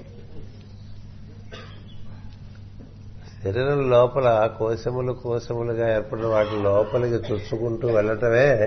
ಶರೀರದೊಳಗೆ ಕೋಶ ಕೋಶಗಳಂತಾಗಿರುವುದರಲ್ಲಿ ನಾವು ತೂರಿಕೊಂಡು ಹೋಗುವುದೇ అంతరంగ సాధన ಅದೇ ಅಂತರಂಗ ಸಾಧನೆ అదే తిరోగమన మార్గం ಅದೇ ತಿರೋಗಮನ ಮಾರ್ಗ పురోగమనం వెళ్తున్న కొద్దీ పెరిగిపోతూ ఉంటుంది ಪುರೋಗಮನವು ಹೋದಷ್ಟು ಬೆಳೆಯುತ್ತಿರುತ್ತದೆ ఇలా లోపలికి వచ్చే బయట నుంచి లోపలికి రావాలి ಹೊರಗಿಡ ಹೊರಗಿಂದ ಒಳಗಡೆ ಬರಬೇಕು ఇలా పరుచుకుని పరుచుకుని పరుచుకుని పరుచుకుని పరుచుకుని నిన్నెవరో నువ్వు మర్చిపోయి చివరి చచ్చిపోతావు ಹೀಗೆ ಹೊರಗಡೆ ಹೋಗಿ ಹೋಗಿ ಹೋಗಿ ನಿನ್ನ ನಿನ್ನ ಮರ್ತೋಗಿ ಸತ್ತು ಹೋಗ್ತೀಯ అది ఇంట్లోంచి బయటకు వెళ్ళేవాడు అలా తిరుగుతూ తిరుగుతూ తిరుగుతూ ఎక్కడో పడిపోతే ఎట్లా ఇంటికి ಮನೆ- రావాలి కదా ಮನೆ ಬಿಟ್ಟು ಹೋದವನು ಎಲ್ಲೋ ಹೊರಗಡೆ ಹೋಗಿ ಅಲ್ಲಿ ಬಿದ್ದರೆ ಹೇಗೆ ಮನೆಗೆ ಬರಲೇಬೇಕಲ್ಲವೇ ఏ విధంగా బయటికి వెళ్లే ప్రతి జీవి తన గూడుకొచ్చేస్తుందో ಹೇಗೆ ಹೊರಗಡೆ ಹೋಗುವಂತಹ ಪ್ರತಿ ಜೀವಿ ಮತ್ತೆ ತನ್ನ ಗೂಡು ಸೇರುತ್ತದೋ పక్షి అంటది పొద్దున్నే వెళ్ళిపోతుంది ಪಕ್ಷಿ ಬೆಳಗ್ಗೆ ಹೋಗಿ ఎంతో దూరం వెళ్తుంది ಎಷ್ಟೋ ದೂರ ಹೋದರೂ ఏవేవో ఆహారం తీసుకుని ఇంటికి వచ్చేస్తుంది ಏನೇನೋ ಆಹಾರವನ್ನು ತೆಗೆ- ಪಡೆದುಕೊಂಡು ಮನೆಗೆ అది ಬರುತ್ತದೆ అది పక్షి అయినా అంతే కుక్క అయినా అంతే పందైనా అంతే పామైనా అంతే ಹಕ್ಕಿ మనిషి ಆದರೂ అయినా అంతే ಪಕ್ಷಿ ಆದರೂ ಪ್ರಾಣಿ ಆದರೂ ಮನುಷ್ಯನಾದರೂ ఎందుకని ಅಷ್ಟೇ. జీవుడికి స్వస్థానం చేరాలనేటువంటి ఒక సహజమైన భావం ఉంటుంది ಏಕೆಂದರೆ ಜೀವಿಯಲ್ಲಿ ಸ್ವಸ್ಥಾನವನ್ನು ಸೇರಬೇಕೆಂಬ ಸಹಜವಾದ ಭಾವನೆ ಇರುತ್ತದೆ స్వస్థానం ఇప్పుడు మనంతా మైసూరు వచ్చాము ಈಗ ನಾವೆಲ್ಲರೂ ಮೈಸೂರಿಗೆ ಬಂದಿದ್ದೇವೆ మైసూరులో ఉండేవాళ్ళు కూడా ఊరు బయటకు వచ్చేసారు ಮೈಸೂರಲ್ಲಿ ಇರೋರು ಕೂಡ ಊರಿನ ಹೊರಗಡೆ ಬಂದಿದ್ದಾರೆ ఇంటికి వెళ్దామని అనిపిస్తుందా అనిపించదా ಮನೆಗೆ ಹೋಗಬೇಕು ಅನಿಸುತ್ತದಲ್ಲವೇ ఇంకో నాలుగు రోజులు వచ్చేస్తే ప్రతివాడికి వెళ్ళే గుర్తొచ్చేస్తుంది ಇನ್ನು ನಾಲ್ಕು ದಿನ ಆದರೆ ಪ್ರತಿಯೊಬ್ಬನಿಗೂ ಮನೆ ನೆನಪಾಗುತ್ತದೆ ఇట్లా ఇంటికి వెళ్దాం అనిపిస్తే మనం ఏమనుకుంటాం మనం కట్టుకున్న మట్టితో కట్టుకున్న ఇల్లు ఇంట్లోకి ఇంటికి వెళ్దాం అనిపిస్తుంది ಮನೆಗೆ ಹೋಗಬೇಕು ಅಂದರೆ ನಾವು ಕಟ್ಟಿಕೊಂಡಿರುವ ಈ ಮಣ್ಣಿನ ಮನೆ ನೆನಪಾಗುತ್ತದೆ అలాగే ఇది కూడా మట్టితో కట్టిన ఇల్లే బయటిది ಹೀಗೆ ನಮ್ಮ ಶರೀರವು ಮಣ್ಣ್- ಮಣ್ಣಿನಿಂದ ಮಾಡಿದ್ದೇ ఈ ఈ మన ఈ కట్టుకున్న ఇంట్లో లోపలికి వెళ్ళిపోతాంగా ನಾವು ಕಟ್ಟಿಕೊಂಡಿರುವ ಮನೆಗೆ ಒಳಗಡೆ ಹೋಗುತ್ತೇವಲ್ಲ వరండాలోకి వెళ్తాం డ్రాయింగ్ రూమ్ లోకి వెళ్తాం బెడ్రూమ్ లోకి వెళ్ళిపోతాం ವರಂಡ ಹಾಲು ಡ್ರಾಯಿಂಗ್ ಬೆಡ್ರೂಮ್ ಗಳಿಗೆ ಹೋಗುತ್ತೇವೆ అందుకనే ఇంట్లోకి కూడా ఆవరణలు పెట్టేవారు ಮನೆಗೂ ಆವರಣಗಳನ್ನು ಇಡುತ್ತಿದ್ದರು ఇంటికంటే ఒక గర్భం ఏర్పాటు చేసేవారు ಮನೆಗೂ ಒಂದು ಗರ್ಭವನ್ನು ఇప్పుడు ಏರ್ಪಡಿಸುತ್ತಾರೆ ఇప్పుడు ఇళ్లకి గర్భాలు ఏం లేవు ಈಗಿರೋ ಮನೆಗಳಿಗೆ ಅದು ಇಲ್ಲ కదా ఏ గర్భం లేదు ఇంటికి ಮನೆಗೆ ಯಾವ ಗರ್ಭವೂ ಇಲ್ಲ ఈ గర్భం లేదంటే ఈ గర్భసంచి లేని మనిషి ఎట్లా ఉంటాడో అలా ఉంటాడు ಗರ್ಭಚೀಲವಿಲ್ಲದ మనుషునంతనే ಇರುತ್ತಾರೆ అది అది వేరే కథ ಅದು ಬೇರೆ ಕಥೆ అంచేత మనం మన ఇంట్లో మనం ఎక్కడ ఉంటే మనకి చాలా విశ్రాంతి అనిపిస్తుందో అక్కడికి వెళ్ళిపోయి కదా కు- మనం విశ్రాంతి తీసుకుంటాం ನಮ್ಮ ಮನೆಯಲ್ಲಿ ಎಲ್ಲಿದ್ದರೆ ನಾವು ವಿಶ್ರಾಂತಿ ದೊರೆಯುತ್ತದೆ ಎಂದು ತಿಳಿದು ಅಲ್ಲಿಗೆ ಹೋಗಿ ವಿಶ್ರಾಂತಿ ಪಡೆಯುತ್ತೇವಲ್ಲ అలాగే ఈ ఒంట్లో ఎక్కడ ఉంటే విశ్రాంతిగా ఉంటుందో అక్కడ వెళ్ళాలి కదా ಹಾಗೆ ಈ ಶರೀರದಲ್ಲಿ ಎಲ್ಲಿ ಹೋದರೆ ವಿಶ್ರಾಂತಿ ದೊರೆಯುವುದು ಅಲ್ಲಿಗೆ ಹೋಗಬೇಕಲ್ಲವೇ ఈ- ఈ శరీరాన్ని నడిపిస్తోంది ఇంద్రియాలు ಈ ಶರೀರವನ್ನು ನಡೆಸುತ್ತಿರುವುದು ಇಂದ್ರಿಯಗಳು ఇంద్రియాలు నడిపిస్తోంది మనస్సు ಇಂದ್ರಿಯಗಳನ್ನು ನಡೆಸುವುದು ಮನಸ್ಸು మనస్సు నడిపిస్తోంది బుద్ధి ಮನಸ್ಸನ್ನು ನಡೆಸುವುದು ಬುದ್ಧಿ బుద్ధిని నడిపిస్తున్నవాడు జీవుడు ಬುದ್ಧಿಯನ್ನು ನಡೆಸುವವನು ಜೀವಿ కదా జీవుని నడిపిస్తున్నవాడు మనలో ఉండే ఈశ్వరుడు ಜೀವಿಯನ್ನು ನಡೆಸುವವನು ನಮ್ಮಲ್ಲಿರುವಂತಹ అందుకని ಈಶ್ವರ మనం రిమోట్ కార్నర్ లోకి వెళ్ళిపోయి ఎవరికి కనబడకుండా ఎవరికి విన- ఎవరి మాట వినపడకుండా మనం సైలెంట్ గా ఉండే చోట పడుకుందాం అని కదా ఏర్పాటు చేసుకుంటుంటాం ಆದ್ದರಿಂದ ನಾವು ಒಂದು ಮೂಲೆಗೆ ಹೋಗಿ ಯಾರು ಇಲ್ಲದಂತೆ ನಿಶಬ್ದವಾಗಿ ಪ್ರಶಾಂತವಾಗಿ ಮಲಬೇಕೆಂದೇ ಏರ್ಪಡಿಸಿಕೊಳ್ಳುತ್ತೇವೆ అందుకే కదా ఎంత దూరం వచ్చేసాం ಅದಕ್ಕಾಗಿಯೇ ನಾವು ಇಷ್ಟು ದೂರ ಬಂದಿದ್ದೇವೆ ఊరికి దూరంగా వచ్చేసాం ಊರಿಗೆ ದೂರವಾಗಿ ಬಂದೇವೆ ఎందుకు చప్పుడుదాం ಏಕೆಂದರೆ ಶಬ್ದವಿರಬಾರದು అక్కడ చాలా క- వ్యాపారం జరుగుతూ ఉంటుంది ಅಲ್ಲಿ ತುಂಬಾ ವ್ಯಾಪಾರ ನಡೆಯುತ್ತಿರುತ್ತದೆ వ్యాపారం అంటే అసలైన అర్థం బిజినెస్ అని కాదు యాక్టివిటీ అని అర్థం ವ್ಯಾಪಾರ ಎಂದರೆ ನಿಜವಾದ ಅರ್ಥ ಬಿಸಿನೆಸ್ ಅಲ್ಲ ಅದು ಕಾರ್ಯ ಕಾರ್ಯ ಸಂಬಂಧ ఆ, కార్యక్రమాలు ಕಾರ್ಯಕ್ರಮಗಳು అంటే బాగా సృష్టి అంతా కార్యక్రమంతో నిండి ఉంటుంది ಸೃಷ್ಟಿ ಸಮಸ್ತವು ಕಾರ್ಯಕ್ರಮದಿಂದಲೇ ಕೂಡಿರುತ್ತದೆ దాన్ని ప్ర- సంస్కృతంలో వ్యాపారము అంటారు ಅದನ್ನೇ ಸಂಸ್ಕೃತದಲ್ಲಿ ವ್ಯಾಪಾರ ಎನ್ನುತ್ತಾರೆ మనం క్రమంగా మనకి భాష సరిగ్గా అవగాహన చేసుకోకుండా ఉండటం చేత ఆ పరిస్థితి దిగజారటం చేత వ్యాపారం అంటే బిజినెస్ అంటాం ಭಾಷೆಯ ಸಂಪೂರ್ಣ ಅವಗಾಹನೆ ಇಲ್ಲದಿರುವುದರಿಂದ ನಾವು ವ್ಯಾಪಾರವನ್ನು ಬಿಸಿನೆಸ್ ಎಂದು ಹೆರ್- ಕರೆಯುತ್ತೇವೆ సంస్కృతంలో వ్యాపారం అంటే యాక్టివిటీ ಸಂಸ್ಕೃತದಲ್ಲಿ ವ್ಯಾಪಾರ ಎಂದರೆ ಒಂದು ಕಾರ್ಯಕ್ರಮ క్రియాశీలత ಕ್ರಿಯಾಶೀಲತೆ ఇలా క్రియాశీలతో ఎంతసేపు ఉంటా రెస్ట్ కావాలి ಹೀಗೆ ಕ್ರಿಯಾಶೀಲತೆಯಲ್ಲಿ ಎಷ್ಟೊತ್ತಿರುತ್ತೀಯ ಅದಕ್ಕೆ ವಿಶ್ರಾಂತಿ ಬೇಕು నువ్వు మనసులో ఉంటే వ్య- వ్యాపారం ఉంటుంది ನೀನು ಮನಸ್ಸಿನಲ್ಲಿದ್ದರೆ ವ್ಯಾಪಾರವಿರುತ್ತದೆ ఇంద్రియాల్లో ఉంటే ఇంకా ఉంటుంది వ్యాపారం ಇಂದ್ರಿಯಗಳಿದ್ದರೆ ಇನ್ನೂ ಹೆಚ್ಚಾಗಿರುತ್ತದೆ ప్రజ్ఞ బాహ్యంలోకి వెళ్ళిపోతుంటే వ్యాపారం చాలా ఎక్కువగా జరుగుతూ ఉంటుంది ಪ್ರಜ್ಞೆ ಬಾಹ್ಯದಲ್ಲಿ ಹೋದ ಹೋದಷ್ಟು ವ್ಯಾಪಾರವು ಹೆಚ್ಚಾಗುತ್ತದೆ అంచేత అలసిపోతూ ఉంటావు ಆದ್ದರಿಂದಲೇ ನಾವು ఇలా ಬಳಲುತ್ತೇವೆ అలసిపోయిన వాడే ఓ తనంతట తాను తన లోనికి రాలేడు కాబట్టి ప్రకృతి నిద్ర కల్పించింది ಹೀಗೆ ಬಳಲಿದವನು ತನ್ನಲ್ಲಿ ತಾನು ಬರಲಾಗುವುದಿಲ್ಲ ಅದಕ್ಕಾಗಿಯೇ ಪ್ರಕೃತಿ ನಿದ್ರೆಯನ್ನು ಕೊಟ್ಟಿದೆ అది కూడా పాడు చేసుకునేంత వ్యాపారం ఉంది మనకి ಅದನ್ನು ಹಾಳು ಮಾಡುವಷ್ಟು ವ್ಯಾಪಾರವಿದೆ అందుకనేగా నాగరిక లోకంలో ప్రొద్దునే వేసే ప్రశ్న ఏంటంటే రాత్రి బాగా నిద్ర పట్టిందా అని అడుగుతారు ಆದ್ದರಿಂದ ನಾಗರಿಕ ಲೋದಲ್ಲಿ- ಲೋಕದಲ್ಲಿ ಬೆಳಗ್ಗೆ ಎದ್ದು ಕೂಡಲೇ ಬರುವ ಪ್ರಶ್ನೆ ತುಂ- ರಾತ್ರಿ ತುಂಬಾ ನಿದ್- ನಿದ್ದೆ ಚೆನ್ನಾಗಿ ಆಗಿದೆಯಾ పూర్వకాలం ఆ ప్రశ్న ఉండేది కాదు ಪೂರ್ವಕಾಲದಲ್ಲಿ ಈ ಪ್ರಶ್ನೆ ಇರುತ್ತಿದ್ದಿಲ್ಲ బాగా నిద్ర పట్టిందా ఏమిటి అది ప్రశ్న అది ನಿದ್ದೆ ಚೆನ್ನಾಗಾಗಿದೆಯಾ ಅನ್ನೋದು ಪ್ರಶ್ನೆಯೇ ఎందుకు ఆ ప్రశ్న వచ్చిందంటే ఇప్పుడు నిద్ర పట్టదు కాబట్టి ಆ మనుషులకి ಪ್ರಶ್ನೆ ಏಕೆ ಬಂದಿದ್ದಂದ್ರೆ ಈಗ ಕೆಲವರಿಗೆ ನಿದ್ದೆ ಬರುವುದಿಲ್ಲ ఎందుచేతంటే మన వ్యాపారం చేత మన నిద్ర కూడా ప్రకృతి అందించే నిద్రను కూడా పరిపూర్ణంగా అందుకోలేని ఒక దుస్థితిలోకి వచ్చేస్తాం ಏಕೆಂದರೆ ನಮ್ಮ ವ್ಯಾಪಾರಗಳಿಂದ ನಾವು ಪ್ರಕೃತಿ ಕೊಡುವಂತಹ ನಿದ್ರೆಯನ್ನು ನಾವು ಪಡೆಯಲಾಗದಿಲ್ಲ ಆಗದೇ ಇರುವಂತಹ ಸ್ಥಿತಿಗೆ ಬಂದಿದ್ದೇವೆ చదువు మనకి బాహ్యంలోకి వెళ్తాం ನಾವು ಹೊರಗಡೆ ಹೋಗುತ್ತೇವೆ కర్మ నిర్వహణం చేస్తూ ఉంటాం ಕರ್ಮ ನಿರ್ವಹಣೆಯನ್ನು ಮಾಡುತ್ತೇವೆ అటు పైన అంతరంగంలోకి ప్రవేశించి విశ్రాంతి పొందుతూ ఉంటాం ನಂತರ ಅಂತರಂಗದೊಳಕ್ಕೆ ಪ್ರವೇಶ ಮಾಡಿ ವಿಶ್ರಾಂತಿ ಪಡೆಯುತ್ತೇವೆ అంతరంగంలోకి చేరటం అంటే ఎంత లోపలికి వెళ్తే ಅಂಥ ಪ್ರಶಾಂತಿ ఉంటుంది ಎ- ಅಂತರಂಗದಲ್ಲಿ ಸೇರುವುದೆಂದರೆ ಎಷ್ಟು ಆಳಕ್ಕೆ ಹೋದರೆ ಅಷ್ಟು ಪ್ರಶಾಂತವಾಗಿರುತ್ತೇವೆ లోపలికి వెళ్తే శాంతి ಒಳಗಡೆ ಹೋದರೆ ಶಾಂತಿ ఇంకా లోపలికి వెళ్తే ప్రశాంతి ಇನ್ನೂ ಒಳಕ್ಕೆ ಹೋದರೆ ಪ್ರಶಾಂತಿ అందుకని శాంతి వేరు ప్రశాంతి వేరు ಆದ್ದರಿಂದ ಶಾಂತಿ ಬೇರೆ ಪ್ರಶಾಂತಿ ಬೇರೆ ప్రశాంతి అంటే ప్రశస్తమైన శాంతి అని అర్థం ಪ್ರಶಾಂತಿ ಎಂದರೆ ಪ್ರಶಸ್ತವಾದ ಶಾಂತಿ ಎಂಬ ಅರ್ಥವಿದೆ ప్రశాంతి నిలయంలోకి వెళ్ళాంట అంటే అక్కడ అంతా హడావుడిగా ఉందనుకోండి అది ప్రశాంతి నిలయంలో అవుతుంది ತುಂಬಾ ಗಲಾಟೆ ಇದ್ದರೆ ಅದು ಪ್ರಶಾಂತಿ ನಿಲಯವಾಗುವುದೇ ಇಲ್ಲ నీ ప్రశాంతి నిలయం నీలోనే ఉంది ನಿನ್ನ ಪ್ರಶಾಂತಿ ನಿಲಯ ನಿನ್ನೊಳಗೆ ಇದೆ ఎక్కడో ఉందని వెళ్తే ఆయాసమే మిగులుతుంది ಎಲ್ಲೋ ಇದೆ ಎಂದು ಹೋದರೆ ಅದನ್ನು ಆಯಾಸವೇ ಆಗುತ್ತದೆ మనకి ప్రశాంతి దొరకాలంటే మన లోపలికి మనం వెళ్ళాలి ನಮಗೆ ಪ್ರಶಾಂತಿ ಬೇಕಾದರೆ ನಮ್ಮೊಳಕ್ಕೆ ನಾವು ಹೋಗಬೇಕು అలా మన లోపలికి మనం వెళ్తూ ఉంటే మన గురించి మనకి ఇంకా తెలుస్తూ ఉంటుంది ಹೀಗೆ ನಮ್ಮೊಳಗೆ ನಾವು ಹೋಗುತ್ತಿದ್ದರೆ ನಮ್ಮ ಬಗ್ಗೆ ನಮಗೆ ಇನ್ನೂ ತಿಳಿಯುತ್ತಿರುತ್ತದೆ సో మన లోపలికి మనం వెళ్ళటం అలవాటు చేయలేదు చిన్నప్పటి నుంచి మనం ನಮ್ಮೊಳಗೆ ನಾವು ಹೋಗುವುದನ್ನು ಅಭ್ಯಾಸ ಮಾಡಿಲ್ಲ అందుకని లోపలికి వెళ్ళ వెళ్దామనే ప్రయత్నం చేయగానే బయట విసిరే విసిరేపడుతూ ఉంటాం ಆದ್ದರಿಂದ ಒಳಗಡೆ ಹೋಗುವ ಪ್ರಯತ್ನ ಮಾಡಿದಷ್ಟು ಹೊರಗಡೆನೆ ಬರುತ್ತೇವೆ లోపలికి వెళ్దాం అనుకుంటే అలా రెండు కర్రలు అడ్డం పెట్టేస్తున్నారు ಒಳಗಡೆ ಹೋಗಬೇಕಾದರೆ ಎರಡು ಕೋಲುಗಳನ್ನು ಅಡ್ಡವಾಗಿ ಇರು- ಇಟ್ಟು- ಇಡುತ್ತಾರೆ ఎప్పుడు మనం లోపలికి వెళ్దామన్నా తలుపులు పడిపోతూ ఉంటాయి ಯಾವಾಗ ಒಳಗೆ ಹೋಗಬೇಕಾದ್ರೂ ಬಾಗಿಲು ಹಾಕಿರುತ್ತಾರೆ అదే చక్రం అంటే ಅದೇ ಚಕ್ರ ఇందాక ఓ ధ్యానం చదివాం కదా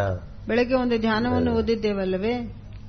చక్రాలు దారిస్తే అవి పద్మాలు అవుతాయి ಚಕ್ರಗಳು ದಾರಿ ಕೊಟ್ಟರೆ ಅವು ಪದ್ಮಗಳಾಗುತ್ತವೆ పద్మాలు వికసిస్తే లోపల కుండలని చైతన్యం కనిపిస్తుంది ಪದ್ಮವು ಅರಳಿದರೆ ಒಳಗಡೆ ಕುಂಡಲಿನಿ ಚೈತನ್ಯವು ఆ ಕಾಣುತ್ತದೆ కుండలని చైతన్యం నీవే ಆ ಕುಂಡಲಿನಿ ಚೈತನ್ಯವು ನೀನೇ దానిలో ఉండేటువంటి దా- ఆ కుండలని చైతన్యంలో ఉండేటువంటి వెలుగు ಆ ಕುಂಡಲಿನಿ ಚೈತನ್ಯದಲ್ಲಿರುವಂತಹ ಬೆಳಕು దానిలో ఉండే శక్తి ಅದರಲ್ಲಿರುವ ಶಕ್ತಿ అది మూడు రకాలుగా ఉంటుంది ಅದು ಮೂರು ವಿಧವಾಗಿರುತ್ತದೆ ఇచ్చా జ్ఞాన క్రియాశక్తులుగా ఉంటుంది ಇಚ್ಛಾಜ್ಞಾನ ಕ್ರಿಯಾಶಕ್ತಿಯಾಗಿರುತ್ತದೆ అలాంటి శక్తులు ఆ కుండలని చైతన్యంలో ఉండటానికి వాటన్నిటికీ ఆధారంగా ఈశ్వరుడు ఉంటాడు ಆ ಶಕ್ತಿ ಆ ಕುಂಡಲಿನಿ ಚೈತನ್ಯದಲ್ಲಿ ಇರುವುದಕ್ಕೆ ಆಧಾರ ಈಶ್ವರನೇ వాళ్ళ ధ్యానం మనకు అది ఇచ్చారు ಇಂದಿನ ఏమని ಇಂದಿನ ಧ್ಯಾನವದೇ చక్రాలు పద్మాలు కుండలని చైతన్యం ಚಕ್ರ ಪದ್ಮ ಮತ್ತು ಕುಂಡಲಿನಿ ಚೈತನ್ಯ ಬಗ್ಗೆ- ಬಗ್ಗೆ ఇది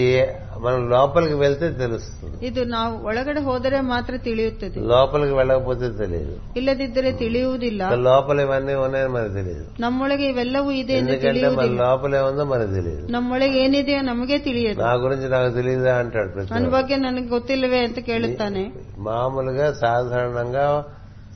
ఒక ఆత్మజ్ఞానికి తప్ప ఎవరికి తన గురించి తాను తెలిసిన వాడే ఉండడు ಆತ್ಮಜ್ಞಾನಿ ಬಿಟ್ಟರೆ ಯಾರಿಗೂ ಯಾರು ತನ್ನ ಬಗ್ಗೆ ತಾನು ತಿಳಿದವನಲ್ಲ మామూలుగా ఏం తెలుసు మన గురించి మనకి ನ- ಸಾಧಾರಣವಾಗಿ ನಮ್ಮ ಬಗ್ಗೆ ನಮಗೇನು ಗೊತ್ತು మన శరీరం కాస్త కూస్త తెలుసు ನಮ್ಮ ಶರೀರದ ಬಗ್ಗೆ ಅಲ್ಪ ಸ್ವಲ್ಪ ಗೊತ್ತು దానికి అన్ని జబ్బులు వచ్చినాయో తెలుసు ಅದಕ್ಕೆ ಎಷ್ಟು ರೋಗಗಳು ಬಂದಿವೆ ಗೊತ್ತು ఏ మందులు వేసుకోవాలి ಯಾವ ಔಷಧಿಯನ್ನು ಹಾಕಬೇಕು ఏది తినకూడదు ಯಾವ ತಿನ್ನಗು- ತಿನ್ನಬಾರದು ఏది తిన ఏది తినవచ్చు ಏ- ಯಾವ ಯಾವುದು ತಿನ್ನಬಹುದು అంతకంతకి తినకూడనివి పెరుగుతుంటాయి తినవ తినగలిగినవి తగ్గుతూ ఉంటాయి ದಿನದಿನಕ್ಕೂ ಇದೇ ತಿನ್ನಲಾಗದೇ ಅವರ ಇರುವುದು ಕೆಲಸ. ಹೆಚ್ಚಾಗುತ್ತವೆ ತಿನ್ನಬೇಕಾದವು ಕಡಿಮೆ ಆಗುತ್ತವೆ శరీరం గురించి ఎలా కొంత తెలుస్తుంది ಶರೀರದ ಬಗ್ಗೆ ಸ್ವಲ್ಪ ಗೊ- మన ఇన్- ಗೊತ್ತಾಗುತ್ತದೆ మన ఇంద్రియములు ఐదు ఇంద్రియములు అవి అడ్డమైనవి చూపిస్తూ ఉంటాయి కదా. ನಮ್ಮ ಐದು ಇಂದ್ರಿಯಗಳು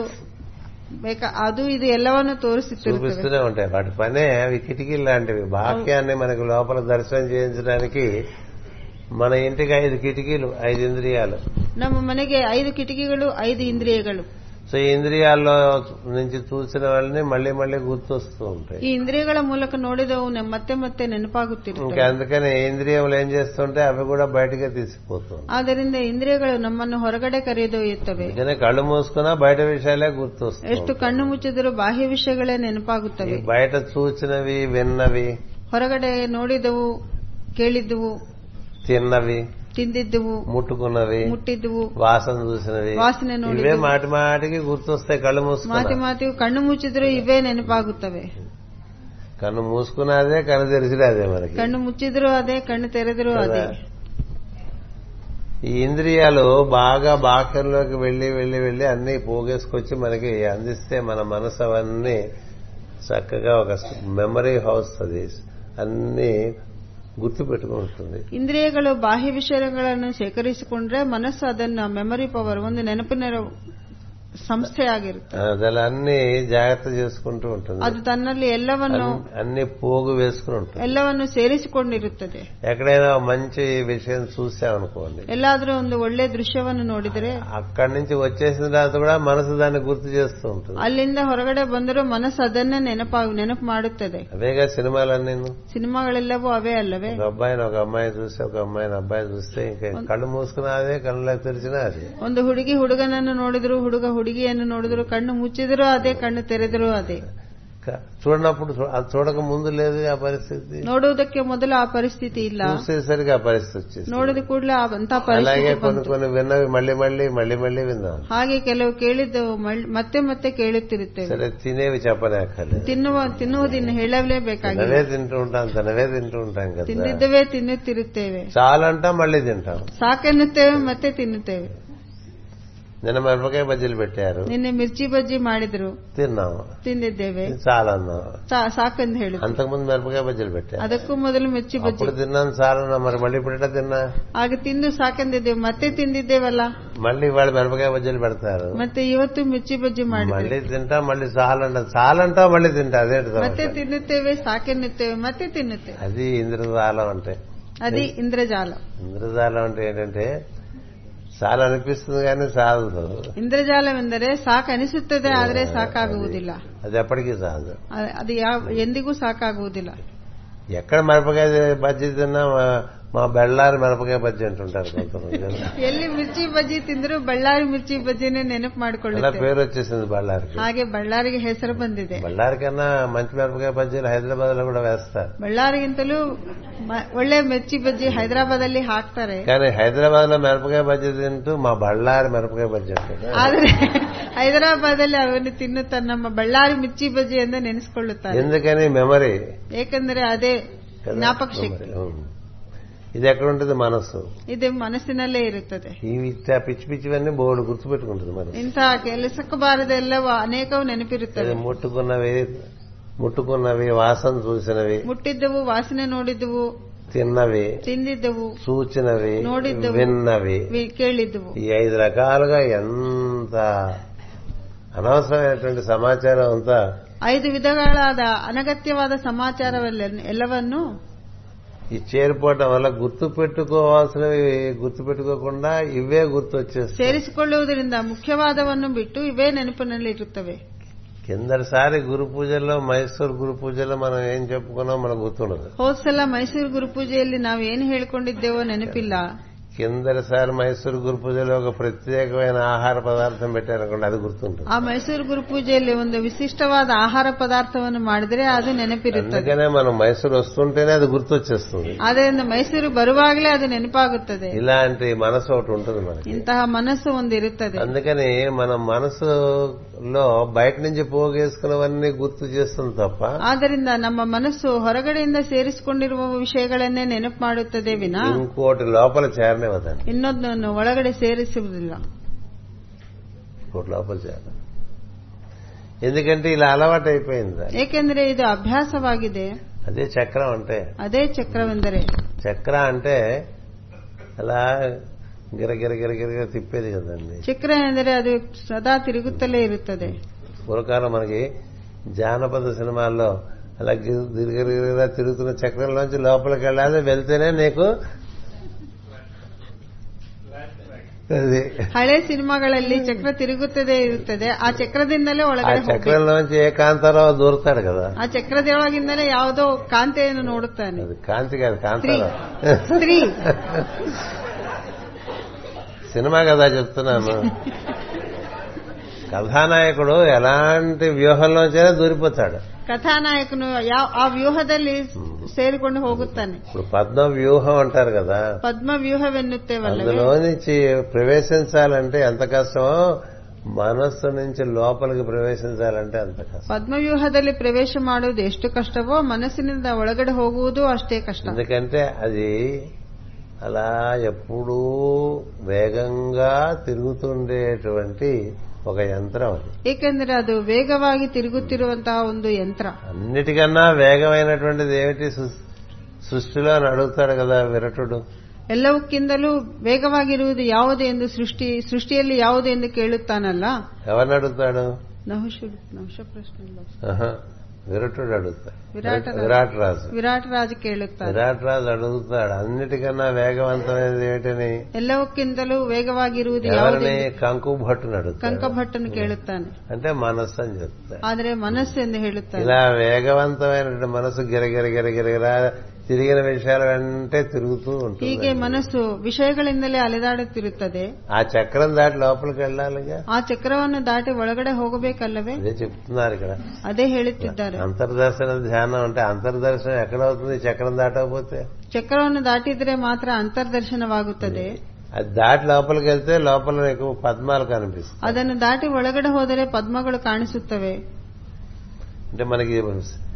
కొన్ని ಫಿಕ್ಷನಲ್ మూవీస్ చూస్తూ ఉంటాం కదా ఇప్పుడు విఠలాచార్య సినిమాలు అంటూ ఉంటాం ವಿಠಲಾಚಾರ್ಯರ ಸಿನಿಮಾ ನೋಡಿದರೆ కథానాయకుడు గుహ ముందు ఇట్లా ఒక యంత్రం తిరుగుతూ ఉంటుంది ಕಥಾನಾಯಕನ ಗುಹೆ ಮುಂದೆ ಒಂದು అవన్నీ కత్తులతో ఏర్పాటు చేయబడి ఉంటుంది ಕತ್ತಿಗಳಿಂದ ಕೂಡಿರುವ ಒಂದು దాన్ని ಯಂತ್ರವಿರುತ್ತದೆ చాలా నైపుణ్యంతో కథానాయకుడు ఆ యంత్రాన్ని దాటి లోపలికి వెళ్తాడు గుహలోకి ತುಂಬಾ ಜಾಣ್ಮೆಯಿಂದ ಕಥಾನಾಯಕನು ಆ ಯಂತ್ರವನ್ನು ದಾಟಿ ಒಳಗಡೆ ಹೋಗುತ್ತಾನೆ అలా లోపలికి వెళ్తే లోపల పద్మాలు ఉంటాయి ಅಲ್ಲಿ- ಹಾಗೆ ಒಳಗಡೆ ಹೋದರೆ ಅಲ್ಲಿ ಪದ್ಮಗಳಿರುತ್ತವೆ ఆ పద్మాలను ఛేదిస్తే లోపల పాములు కనిపిస్తాయి ಆ ಪದ್ಮಗಳನ್ನು ಛೇದಿಸಿದರೆ ಒಳಗಡೆ ಹಾವುಗಳು ಕಾಣಿಸುತ್ತವೆ అట్లా ఉంటాయి కదా సినిమాలు ಸಿನಿಮಾ ಹಾಗೆ ಇರುತ್ತದೆ అలాగే మన లోపలికి మనం వెళ్తూ ఉంటే మనకి మన గురించి ఇదివరకు తెలియనటువంటి అద్భుతమైన విషయాలు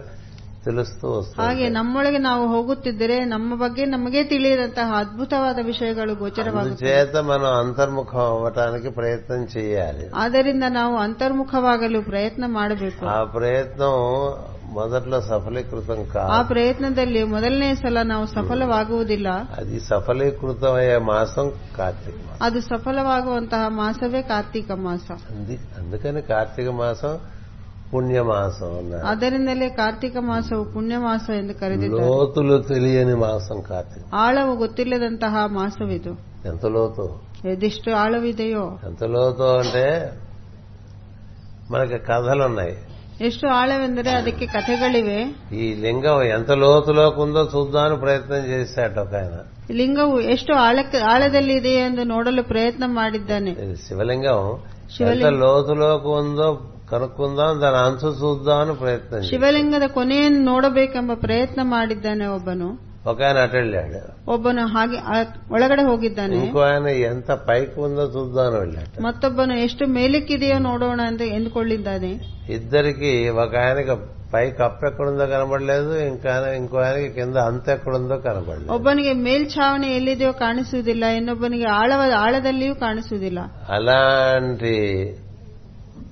ఒక తేజమైనటువంటి ಅಂತಹ ಒಂದು ತೇಜೋಮಯವಾದಂತಹ మన మన శిరస్సు పై నుండి మన మూలాధారం కింద వరకు వ్యాప్తి చెంది ఉంటే అందులో మనం ఏర్పడ్డాం ಲಿಂಗವು ಶಿರದ ನಮ್ಮ ಶಿರದಿಂದ ಮೂಲಾಧಾರದವರೆಗೂ ಏರ್ಪಟ್ಟರೆ ಅದರಲ್ಲಿ ನಾವಿದ್ದೇವೆ దాన్ని దర్శనం చేయటానికి కార్తీక మాసం ಅದನ್ನು ದರ್ಶನ ಮಾಡಬೇಕಾಗಿ ಕಾರ್ತಿಕ ಮಾಸವಿದೆ కార్తీక మాసం అనగానే ఇంకా మనం ఏవో మనం పెట్టుకున్న సాంప్రదాయాల్లో రకరకాలుగా ఊరికే శరీరాన్ని శ్రమ పెడుతూ ఉంటాం ಕಾರ್ತಿಕ ಮಾಸವೆಂದರೆ ನಾವು ನಮ್ಮ ಸಂಪ್ರದಾಯಗಳಲ್ಲಿದ್ದು ಶರೀರ ಶ್ರಮವನ್ನೇ ಕೊಡುತ್ತೇವೆ రకరకాల హడావిడి పడిపోతూ ఉంటాం ಏನೇನೋ ಮಾಡುತ್ತಿರುತ್ತೇವೆ ఊళ్ళో ఉండే బెల వృక్షాలన్నీ భయపడిపోతూ ఉంటాయి కార్తీక మాసం ಊರಲ್ಲಿರುವಂತಹ ಬಿಲ್ವ ಮರಗಳೆಲ್ಲವೂ ಹೆದರುತ್ತಿರುತ್ತವೆ అన్ని ఆకులు పీకేస్తాం ಎಲ್ಲ ಎಲೆಗಳನ್ನು ನಾವೇ ಕೀಳುತ್ತೇವೆ ఆ ఆకులు తినే జంతువులు ఉంటాయి ಆ ಎಲೆಗಳನ್ನು ಮೇಯುವ ಹಸುಗಳಿರುತ್ತವೆ వాళ్ళకి వాటికి నిజమైన ఉపవాసం కార్తీక మాసం ಅವಕ್ಕೆ ನಿಜವಾದ ಉಪವಾಸವೇ ಕಾರ್ತಿಕ ಮಾಸ ఎందుకంటే మనం ఏ ఆకు మిగల్సాం ನಾವು ಒಂದು ಎಲೆಯನ್ನು ಉಳಿಸುವುದಿಲ್ಲ అది మేక తిందాం అనుకుంటే ఏ ఆకు అందదు ಒಂದು ಆಡು ತಿನ್ನಬೇಕಾದ್ರೆ ಅದಕ್ಕೆ ಎಲೆಯೇ ಸಿಗುವುದಿಲ್ಲ ఏడు అడుగులు ఎత్తు వరకు మనమే కోసేస్తాం ನಮ್ಮ ಕೈಲಾದಷ್ಟು ನಾವೇ ಕಿತ್- ಕೀಳುತ್ತೇವೆ అంచేత మేక తినటానికి వీలుపడదు కోతి తినటానికే పనికొస్తుంది ಅವು ಕೋತಿಗಳಿಗೆ ಮಾತ್ರ ಉಪಯೋಗವಾಗುತ್ತವೆ ఇట్లా మనం రకరకాల వికారాల్లో పడిపోతాం తప్ప అసలు మూలమైన విషయంలోకి వెళ్ళదు మనసు ನಾವು ವಿಧ ವಿಧವಾದ ವಿಕಾರಗಳಿಗೆ ಗುರಿಯಾಗುತ್ತೇವೆ ವಿನ ಮೂಲಕ್ಕೆ ಮನಸ್ಸು ಹೋಗುವುದಿಲ್ಲ అంటే పెరిఫరల్స్ ఉండదు చూసారా పరిధుల్లో తిరుగుతూ ఉంటాం కేంద్రంలోకి రాలేము ನಾವು ಪರಿಧಿಗಳಲ್ಲಿಯೇ ಇರುತ್ತೇವೆ ಕೇಂದ್ರಕ್ಕೆ ಬರುವುದಿಲ್ಲ కేంద్రంలోకి రావటానికి మార్గం ఇచ్చారు పెద్దలు ಕೇಂದ್ರವನ್ನು ತಲುಪಲು ಒಂದು ಮಾರ್ಗವನ್ನು ಕೊಟ್ಟಿದ್ದಾರೆ ಹಿರಿಯರು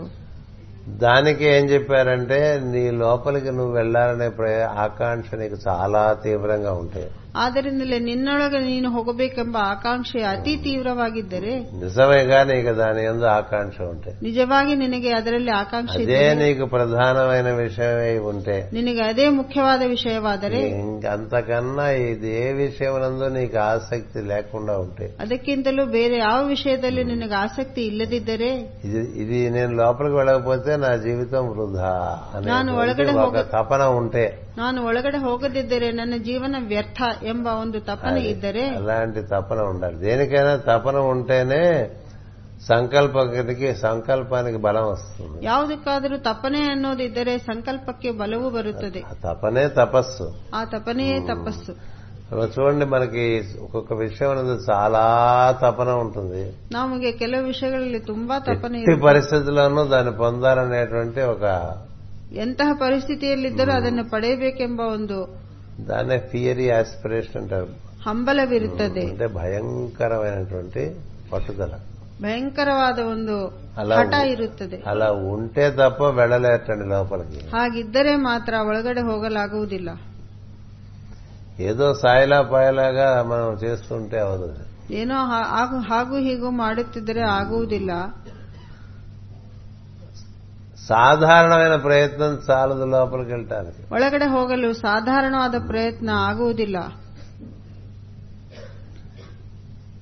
అసాధారణమైనటువంటి ఆసక్తి ఉండాలి ಅಸಾಧಾರಣವಾದಂತಹ ಆಸಕ್ತಿ ಇರಬೇಕು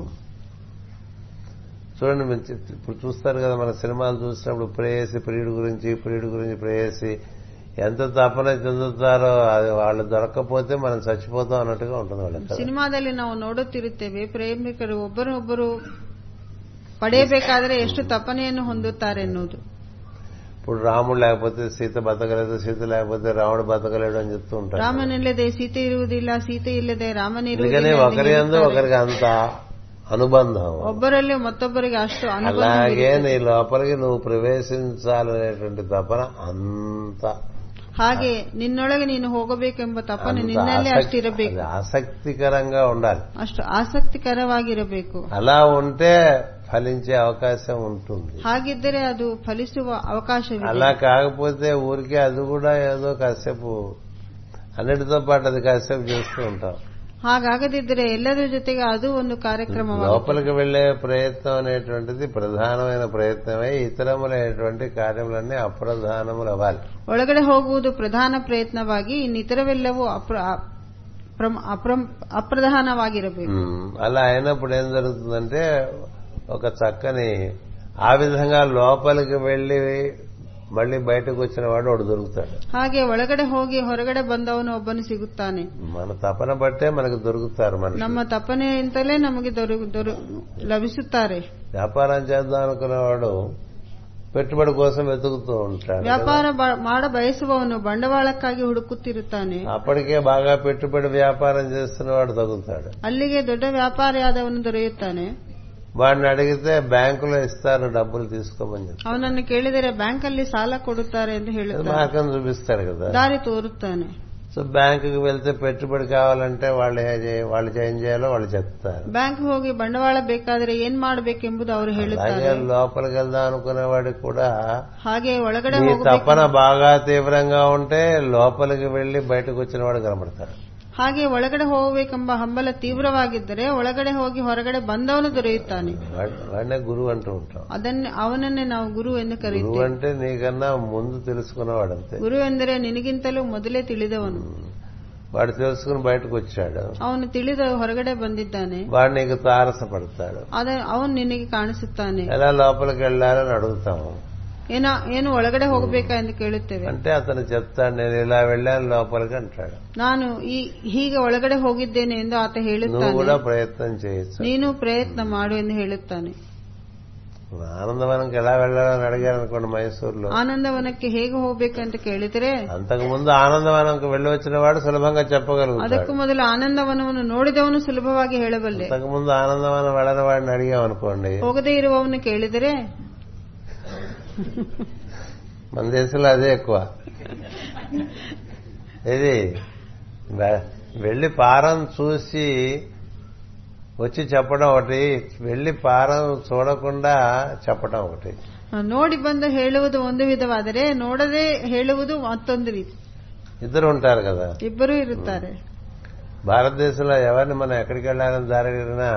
తెలియదని ఎవడు చెప్పడం ಭಾರತ ದೇಶದಲ್ಲಿ ಯಾರನ್ನು ದಾರಿ ಕೇಳಿದರೂ ತಿಳಿಯದು ಎಂದು ಯಾರೂ ಹೇಳುವುದಿಲ್ಲ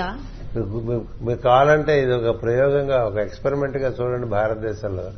మీరు ఎవరిని ఫలానా చోటికి వెళ్ళాలి ఎలా వెళ్ళాలంటే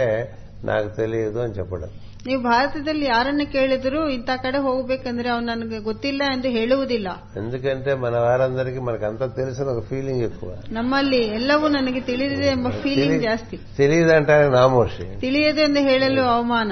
తెలియదంటానికి నామోషి చేత వాడిని తప్పుదారి పట్టించేస్తాం ಆ ಸಂಕೋಚದಿಂದ ಅವನಿಗೆ ತಪ್ಪುದಾರಿ ತೋರಿಸುತ್ತಾನೆ మేము ఒకసారి బెల్జియంలో ನಾವು ಒಮ್ಮೆ ಬೆಲ್ಜಿಯಂ ಅಲ್ಲಿ ఒక ఆయన మమ్మల్ని కారులో తీసుకెళ్తున్నాం ಒಬ್ಬರು ನಮ್ಮನ್ನು ಕಾರಲ್ಲಿ ಕರೆದುಕೊಂಡು ಹೋಗುತ್ತಿದ್ದಾರೆ వాడిని ఏమడిగినా నాకు తెలియదు అంటుంటాడు ಅವನನ್ನು ಏನು ಕೇಳಿದರೂ ನನಗೆ ಗೊತ್ತಿಲ್ಲ ಎಂದು ఇది ಹೇಳಿ ఏమడిగినా తెలియదు అంటావు అంటే మరి నేను చూడలేదు కదా తెలిసినట్లు చెప్తాను ನಿನಗೇನು ಗೊತ್ತಿಲ್ಲ ಏಕೆಂದ್ರೆ ನಾನು ನೋಡಿಲ್ಲವಲ್ಲ ಅದಕ್ಕೆ ನನಗೇನು ಗೊತ್ತಿಲ್ಲ ಎಂದು ఎవరి దగ్గర ಹೇಳಿದ್ದಾನೆ. వినలేదా అంటే వినుండొచ్చు నేను చూడలేదు కదా అని. ಯಾರಿಂದಲೂ ಕೇಳಿಲ್ವಾ ಅಂತ ಕೇಳಿದಾಗ ಕೇಳಿರಬಹುದು ಆದರೆ ನಾನು ನೋಡಿಲ್ಲ ಎಂದು ಹೇಳಿದ್ದಾನೆ ఎంత మంచి విషయం అండి ಇದೆಷ್ಟು ಒಳ್ಳೆಯ ವಿಷಯ గొప్పవాడు కదా ಆತನೇ ಗೊಪ್ಪ నిజంగా గొప్పవాడు ಆತ ನಿಜವಾಗಲೂ ದೊಡ್ಡವನು ఇప్పుడు మనం ఇవాళ సాయంత్రం మైసూరు నుంచి కుంభకోణం వెళ్లే ట్రైన్ ఎన్నింటికంటే మనకు తెలిసినా తెలిపినా చెప్పేస్తాం ಮೈಸೂರಿಂದ ಕುಂಭಕೋಣಕ್ಕೆ ಹೋಗುವ ಟ್ರೈನ್ ಎಷ್ಟೊತ್ತಿಗೆ ಅಂದ್ರೆ ನಮಗೆ ತಿಳಿಯದೇ ಇದ್ರೂ ಹೇಳುತ್ತೇವೆ మనం వెళ్ళేసరి ట్రైన్ వెళ్ళిపోతుంది ನಾವೆಲ್ಲ ಹೋಗೋವರೆಗೆ ಟ್ರೈನ್ ಹೋಗಿರುತ್ತದೆ తర్వాత వాడు కనబడితే ನಂತರ ఎలా అలా చెప్పామంటే అలా అనుకున్నాను అంటాడు అంతే ಅವನ- ನಂತರ ಅವನು ಕಾಣಿಸಿ ಅವನನ್ನು ಕೇಳಿದರೆ ನಾನು ಹಾಗೆ ಅಂದುಕೊಂಡಿದ್ದೇನೆ ಎಂದು ಹೇಳುತ್ತಾನೆ అంటే irresponsibility of of highest order అది ಅಂದ್ರೆ ಅದು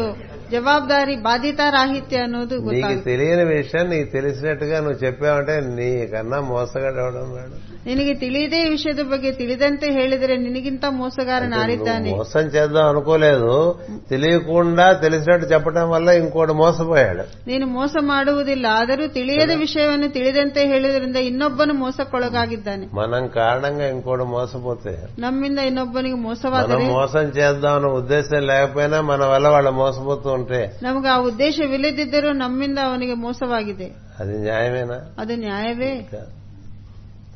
అందుకని కాననేవాని నూతకొని కాననేవాడు విశిష్ట వస్తువులు కానని భంగి అన్నాడు భాగవతంలో ಆದ್ದರಿಂದ ఉమ్. ತಿಳಿಯದವನನ್ನು ನೋಡಿ పోలేవని చెప్తాగా కష్టం తల్లి పద్యాలు ఎక్కడ ట్రాన్స్లేట్ చేస్తాడు మళ్ళీ అంచేది ఒక గుడ్డాడు ఉన్నట్ట ಅದರಿಂದ ಒಬ್ಬ ಕುರುಡನಿದ್ದಾನೆ వీడు గుడ్డివాడని పక్కవాడే తెలియదు వాడు గుడ్డివాడే ಅವನು ಕುರುಡನಿಂದ ಪಕ್ಕದಲ್ಲಿರೋವನಿಗೆ ಗೊತ್ತಿಲ್ಲ ಯಾಕಂದ್ರೆ ಅವನು ಕುರುಡನೇ ఆ గుడ్డివాడు ఇంకో పక్కవాడిని పలకరించాట వాడు పలికాట ಕುರುಡ ಮತ್ತೊಬ್ಬ ಕುರುಡನನ್ನು ಮಾತಾಡಿಸಿದ್ರೆ ఇప్పుడు గుడ్డివాడికి పక్కవాడు గుడ్డివాడు వాడు కళ్ళు ఉన్నాయో ఎట్లా తెలుస్తుందండి ಅವನಿಗೆ తెలియదు కదా. ಕಣ್ಣಿದ್ದಾನೆಂಬುದೇ ಹೆ- ಇಬ್ಬರಿಗೂ ಗೊತ್ತಿಲ್ಲ వాడు గుడ్డివాడే రెండో వాడు కూడా ಇಬ್ಬ ಏಕೆಂದರೆ ಇಬ್ಬರು ಕುರುಡ್ರೆ ఈ గుడ్డివాడు ఆ గుడ్డివాడిని ఏదో అడిగాడు అది ఆ వస్తువు ఎక్కడ ఉంటుందని ಈ ಕುರುಡನು ಮತ್ತೊಬ್ಬ ಕುರುಡನನ್ನು ಈ ವಸ್ತು ಎಲ್ಲಿದೆ ಅಂತ ಕೇಳಿದ್ರೆ వాడు అక్కడ ఉంటుందని చెప్పాడు నువ్వు అలా సరాసరి పది అడుగులు వేసుకెళ్ళి ఇంకో నాలుగు అడుగులు పక్కకి వేస్తే ఎడం పక్కకి అక్కడ ఉంటుంది వస్తువు అంటాడు ಅವನು ನೀನು ಹತ್ತು ಹೆಜ್ಜೆ ನೇರವಾಗಿ ಅನಂತರ ನಾಲ್ಕು ಹೆಜ್ಜೆ ಪಕ್ಕದಲ್ಲಿ ಹೋದ್ರೆ ಅಲ್ಲಿರುತ್ತೆ ಅಂತ పది ಹೇಳ್ತಾರೆ. అడుగులు వేసి నాలుగు అడుగులు అలా వేసింది అది అక్కడే ఉండదు ಹತ್ತು ನಾಲ್ಕು ಹೆಜ್ಜೆ ಹಾಕಿದ್ರೆ ಏ ಅಲ್ಲಿ ವಸ್ತು- ಏನೂ ಇರುವುದಿಲ್ಲ ఏ వస్తువు కోరుకున్నాడో వస్తువు ఉండదు ಯಾವ ವಸ್ತು ಬೇಕೋ ಆ ఇక్కడ ವಸ್ತು లేదే ಇರುವುದಿಲ್ಲ. అంటే ఆహా లేదా అంటాడు అంతే ಇಲ್ಲಿ ఏమీ- ಇಲ್ಲವೆಂದ್ರೆ ಹೌದಾ ಇಲ್ವಾ ಅಂತ ಹೇಳುತ್ತಾನೆ అంటే బొత్తిగా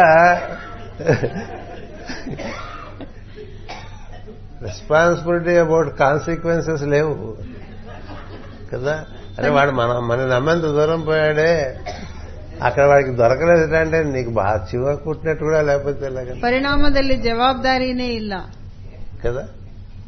అలా ఉంటే మామూలుగా ఈ లోపలికి వెళ్లే కార్యక్రమాల్లో నడిపించే వాళ్ళు ఉంటారే ಈ ಒಳಗಡೆ ಹೋಗುವ ಕಾರ್ಯಕ್ರಮದಲ್ಲಿ ನಡೆಸುವವನಿರುತ್ತಾನಲ್ಲ ಹೀಗೆ ಇರ್ತವೆ ಕಾರ್ಯಕ್ರಮಗಳು కదా తెలిసినట్టుగా ఉంటాడు ತಿಳಿದಂತೆಯೇ ಇರುತ್ತಾನೆ కానీ తెలియదు ಆದ್ರೆ ತಿ- ಏನು ತಿಳಿಯುವುದಿಲ್ಲ అందుకని వాడు ఏం చేయాలి దేవుడా నాకేం తెలియదు వీళ్ళని నువ్వే నడిపించని చెప్పాలి ದೇವರೇ ನನಗೇನೂ ತಿಳಿದಿಲ್ಲ ನೀನೇ ನಡೆಸು ಎಂದು ಕೇಳಬೇಕು తెలిసిన వాడు ತಿಳಿದವನು తెలిసినట్టుగా చెప్పడు ತಿಳಿದಂತೆ ಹೇಳುವುದಿಲ್ಲ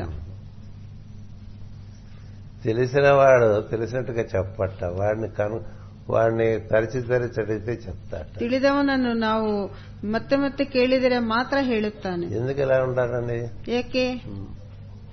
తెలుసు కదా అడిగితే చెప్పొచ్చు కదా ತಿಳಿಯುತ್ತಲ್ಲವೇ ಹೇಳಿದರೆ ಕೇಳ- ಹೇ- ಕೇಳಿದರೆ ಹೇಳಬಹುದಿಲ್ಲವೇ ఎందుకు చెప్పటంటే ఇది వరకు చాలా మందికి చెప్తే వాళ్ళెవరూ ఏం చేయలేదురా ಏಕೆಂದರೆ ಇದುವರೆಗೂ ಎಷ್ಟೋ ಜನರಿಗೆ ಹೇಳಿದರೆ ಅವರು ಏನೂ ಮಾಡಲಿಲ್ಲವಂತೆ ఎంతో మంది పాపం చెప్పాడు తెలుసుకున్న తర్వాత ಎಷ್ಟೋ ಜನರಿಗೆ ಹೇಳಿದ್ದಾನೆ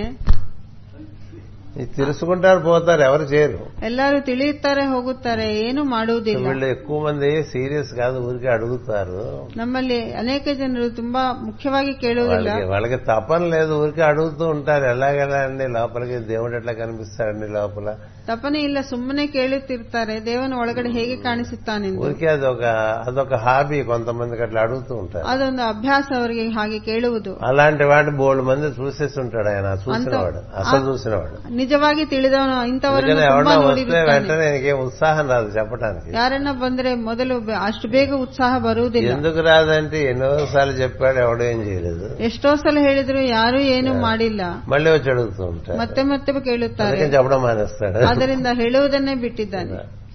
అందుకని తెలిసిన వాడు చెప్పట్టండి ಆದ್ದರಿಂದ ತಿಳಿದವನು ಹೇಳುವುದಿಲ್ಲ ఎందుకంటే he had bad experiences before ಆತನಿಗೆ ತನ್ನದೇ ಆದ ಕಹಿಯಾದ ಅನುಭವಗಳಿವೆ తెలియని వాడు తన గురించి అందరికీ తెలియాలని చెప్తూ ఉంటాట ಏನೂ ತಿಳಿಯದವನು ತನ್ನ ಬಗ್ಗೆ ಎಲ್ಲರೂ ತಿಳಿಯಬೇಕೆಂದು ಏನೇನೋ ಹೇಳುತ್ತಿರುತ್ತಾನೆ వాడి గురించి తెలియటం ఎవరికి ఇంట్రెస్ట్ లేదు అసలు నిజానికి వాడు ఎందుకు రాలేదు కదా ಅವನ ಬಗ್ಗೆ ತಿಳಿಯುವುದು ಯಾರಿಗೂ ಆಸಕ್ತಿಕರವಾಗಿರುವುದಿಲ್ಲ తెలియని వాడికి ఎంతసేపు తపన తన గురించి చెప్పుకోవటమే ఉంటుంది ತಿಳಿಯದೆ ಅವನಿಗೆ ಎಷ್ಟೊತ್ತು ತನ್ನ ಬಗ್ಗೆ ತಿಳಿಯ- ತಿಳಿಸಬೇಕಾದೆಂಬ ತಪನೆ ಇರುತ್ತದೆ వచ్చిన వాడు వీణ్ణి తెలుసుకోవడానికి రాలేదుగా ಬಂದವನು ಇವನ ಬಗ್ಗೆ ತಿಳಿಯಲು ಬಂದಿಲ್ಲ ఇప్పుడు మనమంతా చాలా మంది సద్గురువుల యొక్క జీవిత చరిత్రలు చదువుతాం కదా ನಾವು ಸದ್ಗುರುಗಳ ಜೀವನ ಚರಿತ್ರೆಗಳನ್ನು ಓದಿದ್ದೇವಲ್ಲವೇ వాళ్ళ గురించి చదువుకోవడానికే మనం వాళ్ళ దగ్గరికి వెళ్ళాం ಅವರ ಬಗ್ಗೆ ಓದುವುದಕ್ಕಾಗಿ ನಾವು ಹೋಗಿದ್ದು వాళ్ళ దగ్గర ఏముందో అది పొందటానికి వెళ్ళావా వాళ్ళ గురించి తెలుసుకోవడానికి వెళ్ళావా ಅವರ ಬಗ್ಗೆ ತಿಳಿಯಲು ಹೋಗಿದ್ದೀಯಾ ಅಥವಾ ಅವರಲ್ಲಿ ಇರುವುದನ್ನು ಪಡೆಯಲು ಹೋಗಿದ್ದೀಯಾ అసలు ఆ రెండిట్లో వ్యత్యాసం ఉందని కూడా తెలియదు ఎవరికి ಅವೆರಡರಲ್ಲಿ ವ್ಯತ್ಯಾಸವಿದೆ ಎಂದು ಎಲ್ಲರಿಗೂ ತಿಳಿಯುವುದಿಲ್ಲ కదా ఇప్పుడు మాస్టర్ ఈకే అన్నాం అనుకోండి ಈಗ ಮಾಸ್ಟರ್ ಈಕೆ ಎಂದರೆ నాకు తెలుసు అంటాడు ప్రతివాడు ಪ್ರತಿಯೊಬ್ಬನು ನನಗೆ ಗೊತ್ತು ಎಂದು ಹೇಳುತ್ತಾನೆ ఏమిటి మాస్టర్ ఈకే అంటే ఆ బొమ్మ చూపించేస్తాడు ಮಾಸ್ಟರ್ ಈಕೆ ಏನೆಂದ್ರೆ ಆ ಫೋಟೋ ತೋರಿಸುತ್ತಾನೆ అదేముంది అదొక మానవ ఆకారం శిరస్సు ಅದೇ ಅಲ್ಲಿ ಏನಿದೆ ಅದೊಂದು ಮಾನವಾಕಾರ but what is master in it master ಎಂದರೆ ಏನು అలాగే ఇప్పుడు మా- మాస్టర్ సివివి అంటాం మాస్టర్ ఎంఎన్ అంటాం మాస్టర్ ఈకే అంటాం ಹಾಗೆ master CVV master MN master EK ಎಂದು ಹೇಳುತ್ತೇವೆ ఇందులో కామన్ ఏమిటండి ಇದರಲ್ಲಿ ಸಾಮಾನ್ಯವಾದದ್ದೇನು మాస్టర్ ಮಾಸ್ಟರ್ కదా మాస్టర్ చూసావా ಮಾಸ್ಟರ್ ನೋಡಿದ್ದೀಯಾ ಇಲ್ಲ మాస్టర్ చూసావంటే ఈ బొమ్మ చూపించి ఆ బొమ్మ చూపించి ఇంకో బొమ్మ చూపిస్తే నువ్వు మాస్టర్ చూసినట్టు కాదు ಮಾಸ್ಟರ್ ಅಂದ್ರೆ ಈ ಚಿತ್ರ ಆ ಚಿತ್ರ ಇನ್ನೊಂದು ಚಿತ್ರವನ್ನು ತೋರಿಸಿದ್ರೆ ನೀನು ಮಾಸ್ಟರ್ ನೋಡಿದಂತಲ್ಲ అంచేత ఎవరైనా ఎవరైనా మాస్టర్ గురించి చెప్పమంటే ಯಾರಾದರೂ ಮಾಸ್ಟರ್ ಬಗ್ಗೆ ಹೇಳಿ ಅಂತ ಕೇಳಿದ್ರೆ మాస్టర్ ఈకే గురించి చెప్తారు మాస్టర్ ఎంఎన్ గురించి చెప్తారు మాస్టర్ సివి గురించి చెప్తారు master E K master M N A, master C V ಅವರ ಬಗ್ಗೆ ಹೇಳುತ್ತಾರೆ కదా కానీ మాస్టర్ గురించి చెప్పరు ಆದರೆ ಮಾಸ್ಟರ್ ಬಗ್ಗೆ ಹೇಳುವುದಿಲ್ಲ చెప్పలేరు ఎందుకంటే మాస్టర్ తెలియదు ಹೇಳಲಾಗುವುದಿಲ್ಲ ಏಕೆಂದರೆ రాముడు ಮಾಸ್ಟರ್ గురించి ಅಂದರೆ చెప్తారు ಗೊತ್ತಿಲ್ಲ కృష్ణుడు గురించి చెప్తారు బుద్ధుడు గురించి చెప్తారు ರಾಮನ ಬಗ್ಗೆ ಕೃಷ್ಣನ ಬಗ್ಗೆ ಬುದ್ಧನ ಬಗ್ಗೆ ಹೇಳುತ್ತಾರೆ ఏది దర్శించడం వల్ల ಯಾವುದನ್ನು ದರ್ಶನ ಮಾಡುವುದರಿಂದ గౌతముడు బుద్ధుడయ్యాడు ಗೌತಮನು ಬುದ್ಧನಾಗಿದ್ದಾನೆ ఏది దర్శనం వల్ల జీసస్ క్రైస్ట్ అయ్యాడు ಯಾವ ದರ್ಶನದಿಂದ ಜೀಸಸ್ ಕ್ರಿಸ್ತನಾಗಿದ್ದಾನೆ ఏది దర్శనం దర్శించడం వల్ల రాముడు బ్రహ్మమయ్యాడు రామబ్రహ్మ అంటుంటాడు ಯಾವ ದರ್ಶನದಿಂದ ರಾಮನು ಬ್ರಹ್ಮನಾಗಿ ఏది ರಾಮಬ್ರಹ್ಮನಾಗಿದ್ದಾನೆ దర్శించడం వల్ల కృష్ణుడు బ్రహ్మమయ్యాడు ಯಾವುದನ್ನು ದರ್ಶನ ಮಾಡುವುದರಿಂದ ಕೃಷ್ಣನು ఏ ಬ್ರಹ್ಮನಾಗಿದ್ದಾನೆ బ్రహ్మమును దర్శించడం వల్ల వారిని మనం ఆచంద్ర తార్కార- తారార్కం జీవులు ప్రశ- ప్రశంసిస్తూ ఉంటారు ಯಾವ ದರ್ಶನವನ್ನು ಪಡೆಯುವುದರಿಂದ ಅವರನ್ನು ನಾವು ಆಚಂದ್ರ ತಾರಾರ್ಕವು ಆ ಜೀವಿಗಳನ್ನು ಪ್ರಶಂಸೆ ಮಾಡುತ್ತೇವೆ దానిని దర్శించడానికి వచ్చేవాడు ಆ ದರ್ಶನ ಪಡೆಯಲು ಬಂದವನು దానిని గురించి తెలిసే తపనలో ఉండక డీవియేట్ అయిపోతాడు ಅದರ ಬಗ್ಗೆ ತಿಳಿಯುವ ತಪನೆ ಇಲ್ಲದೆ ಬೇರೆ ಕಡೆ ಆಕರ್ಷಿತವಾಗುತ್ತಾನೆ అంటే మాస్టర్ ఈకే రూపము ఆయన యొక్క చేష్టలు తెలిసినంత మాత్రాన్ని మాస్టర్ తెలిసినట్టు కాదు ಮಾಸ್ಟರ್ ಈಕೆ ಅವರ ರೂಪ ಚೇಷ್ಟೆಗಳನ್ನು ತಿಳಿದರೆ ಮಾಸ್ಟರ್ ಈಕೆ ತಿಳಿದಂತಲ್ಲ మాస్టర్ ఎంఎన్ ఆయన యొక్క జీవిత చరిత్ర ఆయన ఫిజిక్స్ లెక్చరర్ ಮಾಸ್ಟರ್ ಈ- ఆయన అలా చేశారు ఆయన ఇలా చేశారు ఇక్కడ ఎలా కొడితే అక్కడ వాడికి ఎలా తగ్గిపోయింది ఇవి తెలిస్తే మాస్టర్ తెలిసినట్టు కాదు ಮಾಸ್ಟರ್ ಎಂಎನ್ ಅವರು ಫಿಸಿಕ್ಸ್ ಲೆಕ್ಚರರ್ ಅವರು ಇಲ್ಲಿ ಹೊಡೆದ್ರೆ ಅಲ್ಲಿ ರೋಗ ನಯವಾಗಿದೆ ಎಂದು ಹೇಳಿದರೆ ಅದಲ್ಲ అది మాస్టర్ కాదు ಅದು ಮಾಸ್ಟರ್ ಅಲ್ಲ మాస్టర్ సివివి అంటే ఆయన ఎప్పుడు ఇడ్లీలు పెట్టేవారని చెప్పుకుంటున్నాం అనుకోండి ಮಾಸ್ಟರ್ ಸಿವಿ ಅಂದ್ರೆ ಅವರು ಯಾವಾಗ್ಲೂ ಇಡ್ಲಿ ತಿನ್ನಿಸ್ತಿದ್ರು ఇడ్లీలు ಅಂತ పెట్టేవారు ಹೇಳ್ತೀವಿ. కాఫీలు ఇచ్చేవారు ಕಾಫಿ ಕೊಡುತ್ತಿದ್ದರು ఆయనకి అలా తగ్గించారు ఈయనకి ఇలా తగ్గించారు ಇವರಿಗೆ ಈ ರೋಗ ಕಡಿಮೆ ಮಾಡಿದ್ದಾರೆ ಅವರಿಗೆ ಆ ರೋಗ ಗುಣವಾಗಿಸಿದ್ದಾರೆ చచ్చిపోయిన వాడిని బతికించాడు ఇవన్నీ చెప్తాం కదా ಸತ್ತಿದವನು ಬದುಕಿಸಿದ್ದಾನೆ ಎಂದು ಹೇಳುತ್ತೇವೆ అవన్నీ చేష్టలు అవెల్లవూ బట్ వాట్ ఈస్ ది చేష్టలు. మాస్టర్ ఇన్ హిమ్ ಆದರೆ ಅವರಲ್ಲಿರುವಂತಹ ಮಾಸ್ಟರ್ ಯಾರು ఇద్దరిలో ఉన్నటువంటి ఈశ్వరుడిని మాస్టర్ అంటాం ಆತನಲ್ಲಿ ಇರುವಂತಹ ಈಶ್ವರನನ್ನ ಮಾಸ್ಟರ್ ಎಂದು ಕರೆಯುತ್ತೇವೆ ఈశ్వరుని యందు జీవులున్నారు జీవుని యందు ఈశ్వరుడు ఉన్నాడు ಈಶ್ವರನಲ್ಲಿ ಜೀವಿಗಳಿದ್ದಾರೆ ಜೀವಿಗಳಲ್ಲಿ ಈಶ್ವರನಿದ್ದಾನೆ ఈశ్వరునికి నీకు దారి చూపించరా అంటే ಈಶ್ವರನಿಗೆ ದಾರಿ ತೋರಬೇಕೆಂದರೆ ఈశ్వరునికి దారి చూపించకుండా ఇతర విషయములు మాట్లాడేవాడు ಅದನ್ನು ಬಿಟ್ಟು ಇತರ ವಿಷಯಗಳನ್ನು ಮಾತಾಡುವವನು అవి విని సంతోషపడేవాడు ಅದನ್ನು ಕೇಳಿ ಸಂತೋಷ ಪಡುವವನು ఇద్దరూ సైడ్ ఇష్యూస్ లో ఉన్నట్టే ಇಬ್ಬರು ಬೇರೆ ఇద్దరు ದಾರಿ ವಿಷಯಗಳನ್ನು తప్పినట్టే కదా ಇಬ್ಬರು ದಾರಿ ತಪ್ಪಿದ್ದಂತೆ ఎందుకని వీడు చూడలేదు కాబట్టి వీడు చెప్పలేడు ಇವನು ಬೇಕೆಂದ್ರೆ ಇವನು ನೋಡಿಲ್ಲ ಅದರಿಂದ ಇವನು చెప్పలేడు కాబట్టి ఏమో ಹೇಳಲಾಗುವುದಿಲ್ಲ. ఇంక మిగతా విషయాలు చెప్తూ ಇನ್ನು ఉంటాడు ಮತ್ತೆ ಬೇರೆ ಬೇರೆ ವಿಷಯಗಳನ್ನು ಹೇಳುತ್ತಿರುತ್ತಾನೆ మిగతా విషయాలు చెప్తుంటే అవి బాగున్నాయి అందులో ఉండిపోతూ ఉంటాడు వినేవాడు ಆ ಉಳಿದ ವಿಷಯಗಳನ್ನು ಹೇಳುತ್ತಿರುವಾಗ ಅವು ಚೆನ್ನಾಗಿದೆ ಎಂದು ಇನ್ನೊಬ್ಬನು ಅದರಲ್ಲೇ ಉಳಿಯುತ್ತಾನೆ ఇంతకన్నా మాయాజాలం ఏముంది? ಇದಕ್ಕಿಂತಲೂ ಮೀರಿದ ಮಾಯಾಜಾಲವೇನಿದೆ అదేనా జరుగుతూ ఉంటుంది ಅದೇ ನಡೆಯುತ್ತಿದೆ ಅಲ್ಲವೇ అలా జరిగితే కార్తీక మాసం పూజలు వేస్ట్ ಹಾಗ ಆಗ- ಹಾಗಾದರೆ ಕಾರ್ತಿಕ ಮಾಸ ಪೂಜೆಗಳು ವ್ಯರ್ಥ శివుడు తెలిసాడా ಶಿವನು ತಿಳಿದಿದೆ- ತಿಳಿದವನೇ శివారాధన చేస్తుంటే శివుడితో అనుసంధానం జరగద్దు ಶಿವಾರಾಧನೆ ಮಾಡುವಾಗ ಶಿವನೊಂದಿಗೆ ಅನುಸಂಧಾನವಾಗಬೇಕಲ್ಲವೇ జరగాల లేకపోతే శివ పూజ అయిపోయిందని ఎలా సంతోషిస్తారండి ಇಲ್ಲದಿದ್ದರೆ ಶಿವಪೂಜೆ ಆಗಿದೆ ಎಂದು ಹೇಗೆ ಸಂತೋಷ ಪಡುತ್ತೀರಾ శివ దర్శనం కోసం శివారాధన చేస్తాం ಶಿವದರ್ಶನಕ್ಕಾಗಿಯೇ ಶಿವಾರಾಧನೆಯನ್ನು ಮಾಡುತ್ತೇವೆ అబ్బాయి కాదండి మాకేదో ಉದ್ಯೋగం ఇబ్బంది ఉంది అందుకని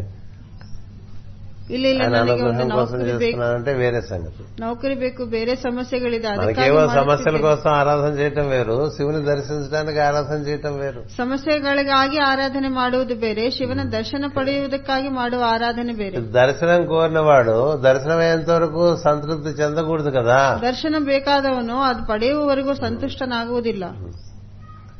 ఇప్పుడు పలహారానికి అక్కడ కూర్చున్నాం అనుకోండి ಉಪಾಹಾರಕ್ಕೆ ನಾವೆಲ್ಲಿ ಕುಳಿತರೆ లేస్తామేంటి తినే పూర్తి అయ్యేంత వరకు ಪೂರ್ತಿ ತಿನ್ನುವವರೆಗೂ ನಾವು ಹೇಳುವುದಿಲ್ಲ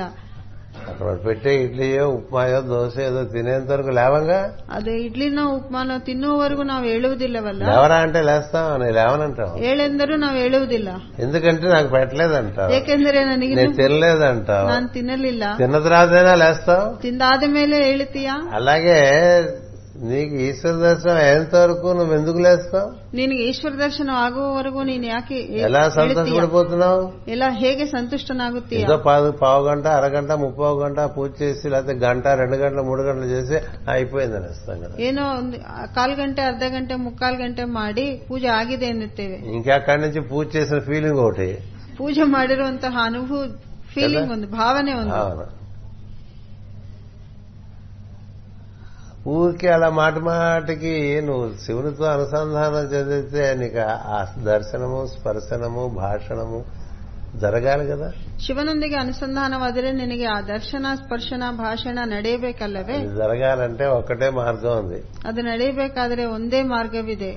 అంతరంగం చేరాలి ಅಂತರಂಗವನ್ನು ತಲುಪಬೇಕು అంతరంగం చేయని వాడి దగ్గర ఎలా చేరాలో కనుక్కోవాలి ಅಂತರಂಗವನ್ನು ಸೇರಿದವನಲ್ಲಿ ಹೇಗೆ ಸೇರಿದ್ದಾರೋ ತಿಳಿಯಬೇಕು అది- అదే ప్రయత్నం చేయాలి ಅದೇ ಪ್ರಯತ್ನವನ್ನು ಮಾಡಬೇಕು ఆ ప్రయత్నం చేయటాన్ని ಆ ಪ್ರಯತ್ನ ಮಾಡುವುದನ್ನೇ యోగము అన్నారు ಯೋಗವೆಂದಿದ್ದಾರೆ ఇక మిగతా మార్గాల్లో తెలిసే అవకాశం తక్కువ ಇನ್ನುಳಿದ ಮಾರ್ಗದಲ್ಲಿ ಇದನ್ನು ತಿಳಿಯುವ ಅವಕಾಶವು ಕಡಿಮೆ నీ లోపల ఉన్నటువంటి ನಿನ್ನೊಳಗೆ ಇರುವಂತಹ ఈశ్వరుని దర్శనం చేయడానికి ಈಶ್ವರನ ದರ್ಶನ నువ్వు ಮಾಡಲು లోపలికి వెళ్ళాలి ನೀನು ಒಳಗಡೆ ಹೋಗು బయటకు వెళ్ళకూడదు ಹೊರಗಡೆ ಅಲ್ಲ లోపల నుంచే దర్శనం జరుగుతుంది ಒಳಗಡೆಯಿಂದಲೇ ದರ್ಶನವಾಗುತ್ತದೆ లోపల ఉన్న ఈశ్వరుడు దర్శనమైన తర్వాత ಒಳಗಿರುವಂತಹ ಈಶ್ವರನ బయట ದರ್ಶನವಾದ ఉన్న- ನಂತರ బయట ఉన్న ఈశ్వరుడు దర్శనం అవుతాడు ಹೊರಗಡೆ ಇರುವ ದರ್ಶನವನ್ನು ಮಾಡಬಹುದು అందుకనే అంతర్బహిష్య అన్నారు ಆದ್ದರಿಂದಲೇ ಅಂತರ್ಬಹಿಚ್ಚ ముందు లోపల తర్వాత బయట ಮೊದಲು ಒಳಗಡೆ ನಂತರ ಹೊರಗಡೆ లోపల ఈశ్వర దర్శనం జరిగితే బయట చెట్టు చూసినా పుట్ట చూసినా ఆవు చూసినా గేదె చూసినా ఈశ్వర దర్శనం జరుగుతుంది ಒಳಗಡೆ ಈಶ್ವರ ದರ್ಶನವಾದರೆ ಹೊರಗಡೆ ಯಾವುದನ್ನು ನೋಡಿದ್ರೂ ಹುತ್ತ ಬೆಟ್ಟ ಗುಡ್ಡ ಯಾವುದನ್ನು ನೋಡಿದ್ರೂ ಈಶ್ವರ ದರ್ಶನವೇ ಆಗುತ್ತದೆ తెలిసిన వాళ్ళు అంతా ఈశ్వరుడే అంటూ ఉంటారు కదా ತಿಳಿದವರು ಎಲ್ಲವೂ ಈಶ್ವರನೇ ಎಂದು ఎందుకని ಹೇಳುತ್ತಾರೆ లోపల దర్శనమైన తర్వాత ఈశ్వర స్వరూపం తెలుస్తుంది ಏಕೆಂದರೆ ಒಳಗಡೆ ದರ್ಶನವಾದ ನಂತರ ಈಶ್ವರ ಸ್ವರೂಪವು లేకపోతే ತಿಳಿಯುತ್ತದೆ తెలియదు ಇಲ್ಲದಿದ್ದರೆ ತಿಳಿಯುವುದಿಲ್ಲ తెలియకపోయినా తెలిసినట్టుగా ప్రవర్తించడం మోసం నిన్ను నువ్వు మోసం చేసుకుంటూ ఉంటావు. ತಿಳಿಯದೇ ಇದ್ದರೂ ತಿಳಿದಂತೆ ವರ್ತನೆ ವರ್ತಿಸುವುದು ನಿನ್ನನ್ನು ನೀನೇ ಮೋಸ ಮಾಡಿಕೊಳ್ಳುವುದಂತೆ పెద్దలు ఏం చెప్తారంటే ప్రపంచాన్నంతా మోసం చేసిన దానికన్నా నిన్ను నువ్వు మోసం చేసుకోవటం మహాపాపం అని చెప్తారు ಹಿರಿಯರು ಏನು ಹೇಳುತ್ತಾರೆ ಅಂದ್ರೆ ಪ್ರಪಂಚವನ್ನು ಮೋಸ ಮಾಡುವುದಕ್ಕಿಂತಲೂ ನಿನ್ನನ್ನು ನೀನು ಮೋಸ ಮಾಡಿಕೊಳ್ಳುವುದು ಮಹಾಪಾಪ నిన్ను ಎಂದು. నిన్ను మోసం చేసుకుంటావు నాకంతా తెలుసని ನಿನ್ನನ್ನು ನೀನೇ ಏಕೆ ಹೆ- ಮೋಸ ಮಾಡಿಕೊಳ್ಳುತ್ತೀಯ ನನಗೆಲ್ಲವೂ అంతా ತಿಳಿದಿದೆ ಎಂದು. ఈశ్వరుడే అని అనేవాడు ಸಮಸ್ತವೂ ಈಶ್ವರನೇ ಎನ್ನುವವನು వాడు సత్యమైతే అది లోపల ముందు దర్శనం అయితే బయట దర్శనం ಅದು ಸತ್ಯವಾದರೆ ಒಳಗಡೆ ದರ್ಶನವಾದರೆ ಹೊರಗಡೆ ಕಾಣಬಹುದು అందుకనే మనకి చె- చెప్పేటువంటి విధానంలో కూడా అంతర్బహిష్ట ಆದರೆ ನಮ್ಮ ವಿಧಾನದಲ್ಲಿಯೂ ಅಂತರ್ಬಹಿಶ್ಚ ಎಂದೇ ಹೇಳಿದ್ದಾರೆ ముందు లోపల తర్వాత బయట ಮೊದಲು ಒಳಗಡೆ ನಂತರ ಹೊರಗಡೆ అంతర్ముఖ సమారాధ్య ಅಂತರ್ಮುಖ ಸಮಾರಾಧ್ಯ ಬಹಿರ್ಮುಖ ఆ విధమైన ఆరాధన లోపల జరిగినప్పుడు దాంట్లోంచి వచ్చినటువంటి అనుభవంలోంచి బయట కూడా అమ్మవారు కనిపిస్తుంది ಅಂತಹ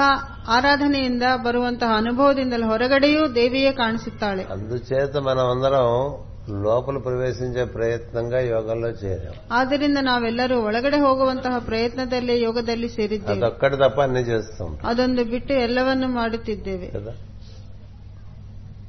ఇప్పుడు పదేళ్ళు పదిహేనేళ్ళు ఇరవై ఏళ్ళు ముప్పై ఏళ్ళు ముప్పై ఐదేళ్ళు నా పుట్టుబడి నలభై ఏళ్ళు ಈಗ ಹತ್ತರಿಂದ ಏ, ಯೋಗ ಅಲ್ಲ. ಮೂವತ್ತು ನಲವತ್ತು ವರ್ಷಗಳವರೆಗೂ ఏమాత్రం లోపలికి వెళ్ళా ಮಾಡುತ್ತಿದ್ದೇವೆ ಎಷ್ಟು ಆಳಕ್ಕೆ ಹೋಗಿದ್ದೇವೆ అసలు వచ్చింది అందుకేగా ನಾವು ಬಂದಿದ್ದು ಅದಕ್ಕಾಗಿಯೇ ಅಲ್ಲವೇ అది తప్ప అన్ని చేస్తుంటే ಅದನ್ನು ಬಿಟ್ಟು ಎಲ್ಲವನ್ನು ಮಾಡುತ್ತಿದ್ದರು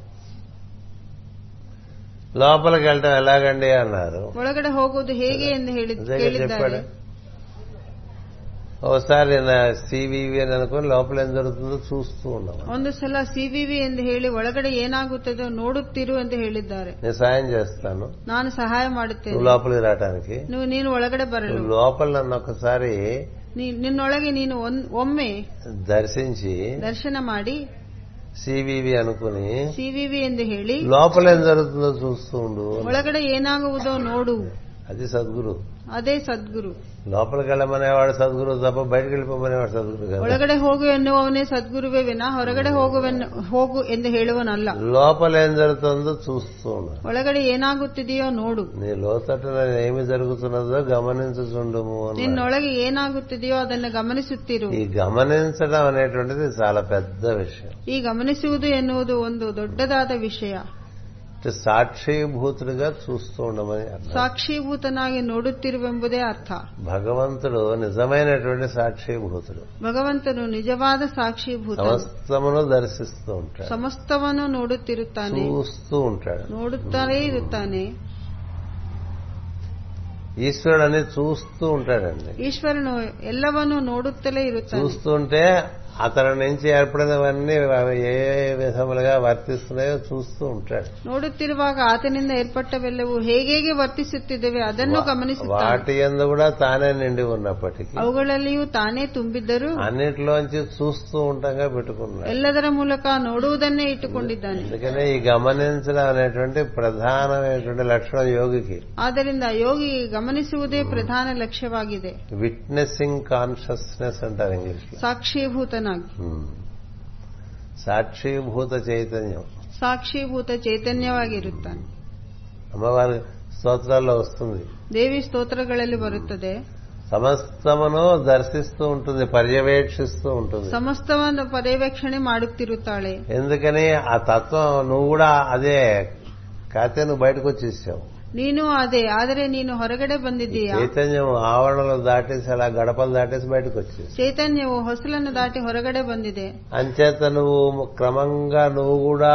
అమ్మవారి దగ్గర చేరటం అనండి లేకపోతే ఈశ్వరుడి దగ్గర చేరటం అనండి అది లోపలికి ప్రవేశించేప్పుడు నీకు అభ్యాసం వస్తున్న చేత నువ్వు బయటకు వెళ్ళిపోతూ ఉంటావు ನೀನು ಕ್ರಮಶಃ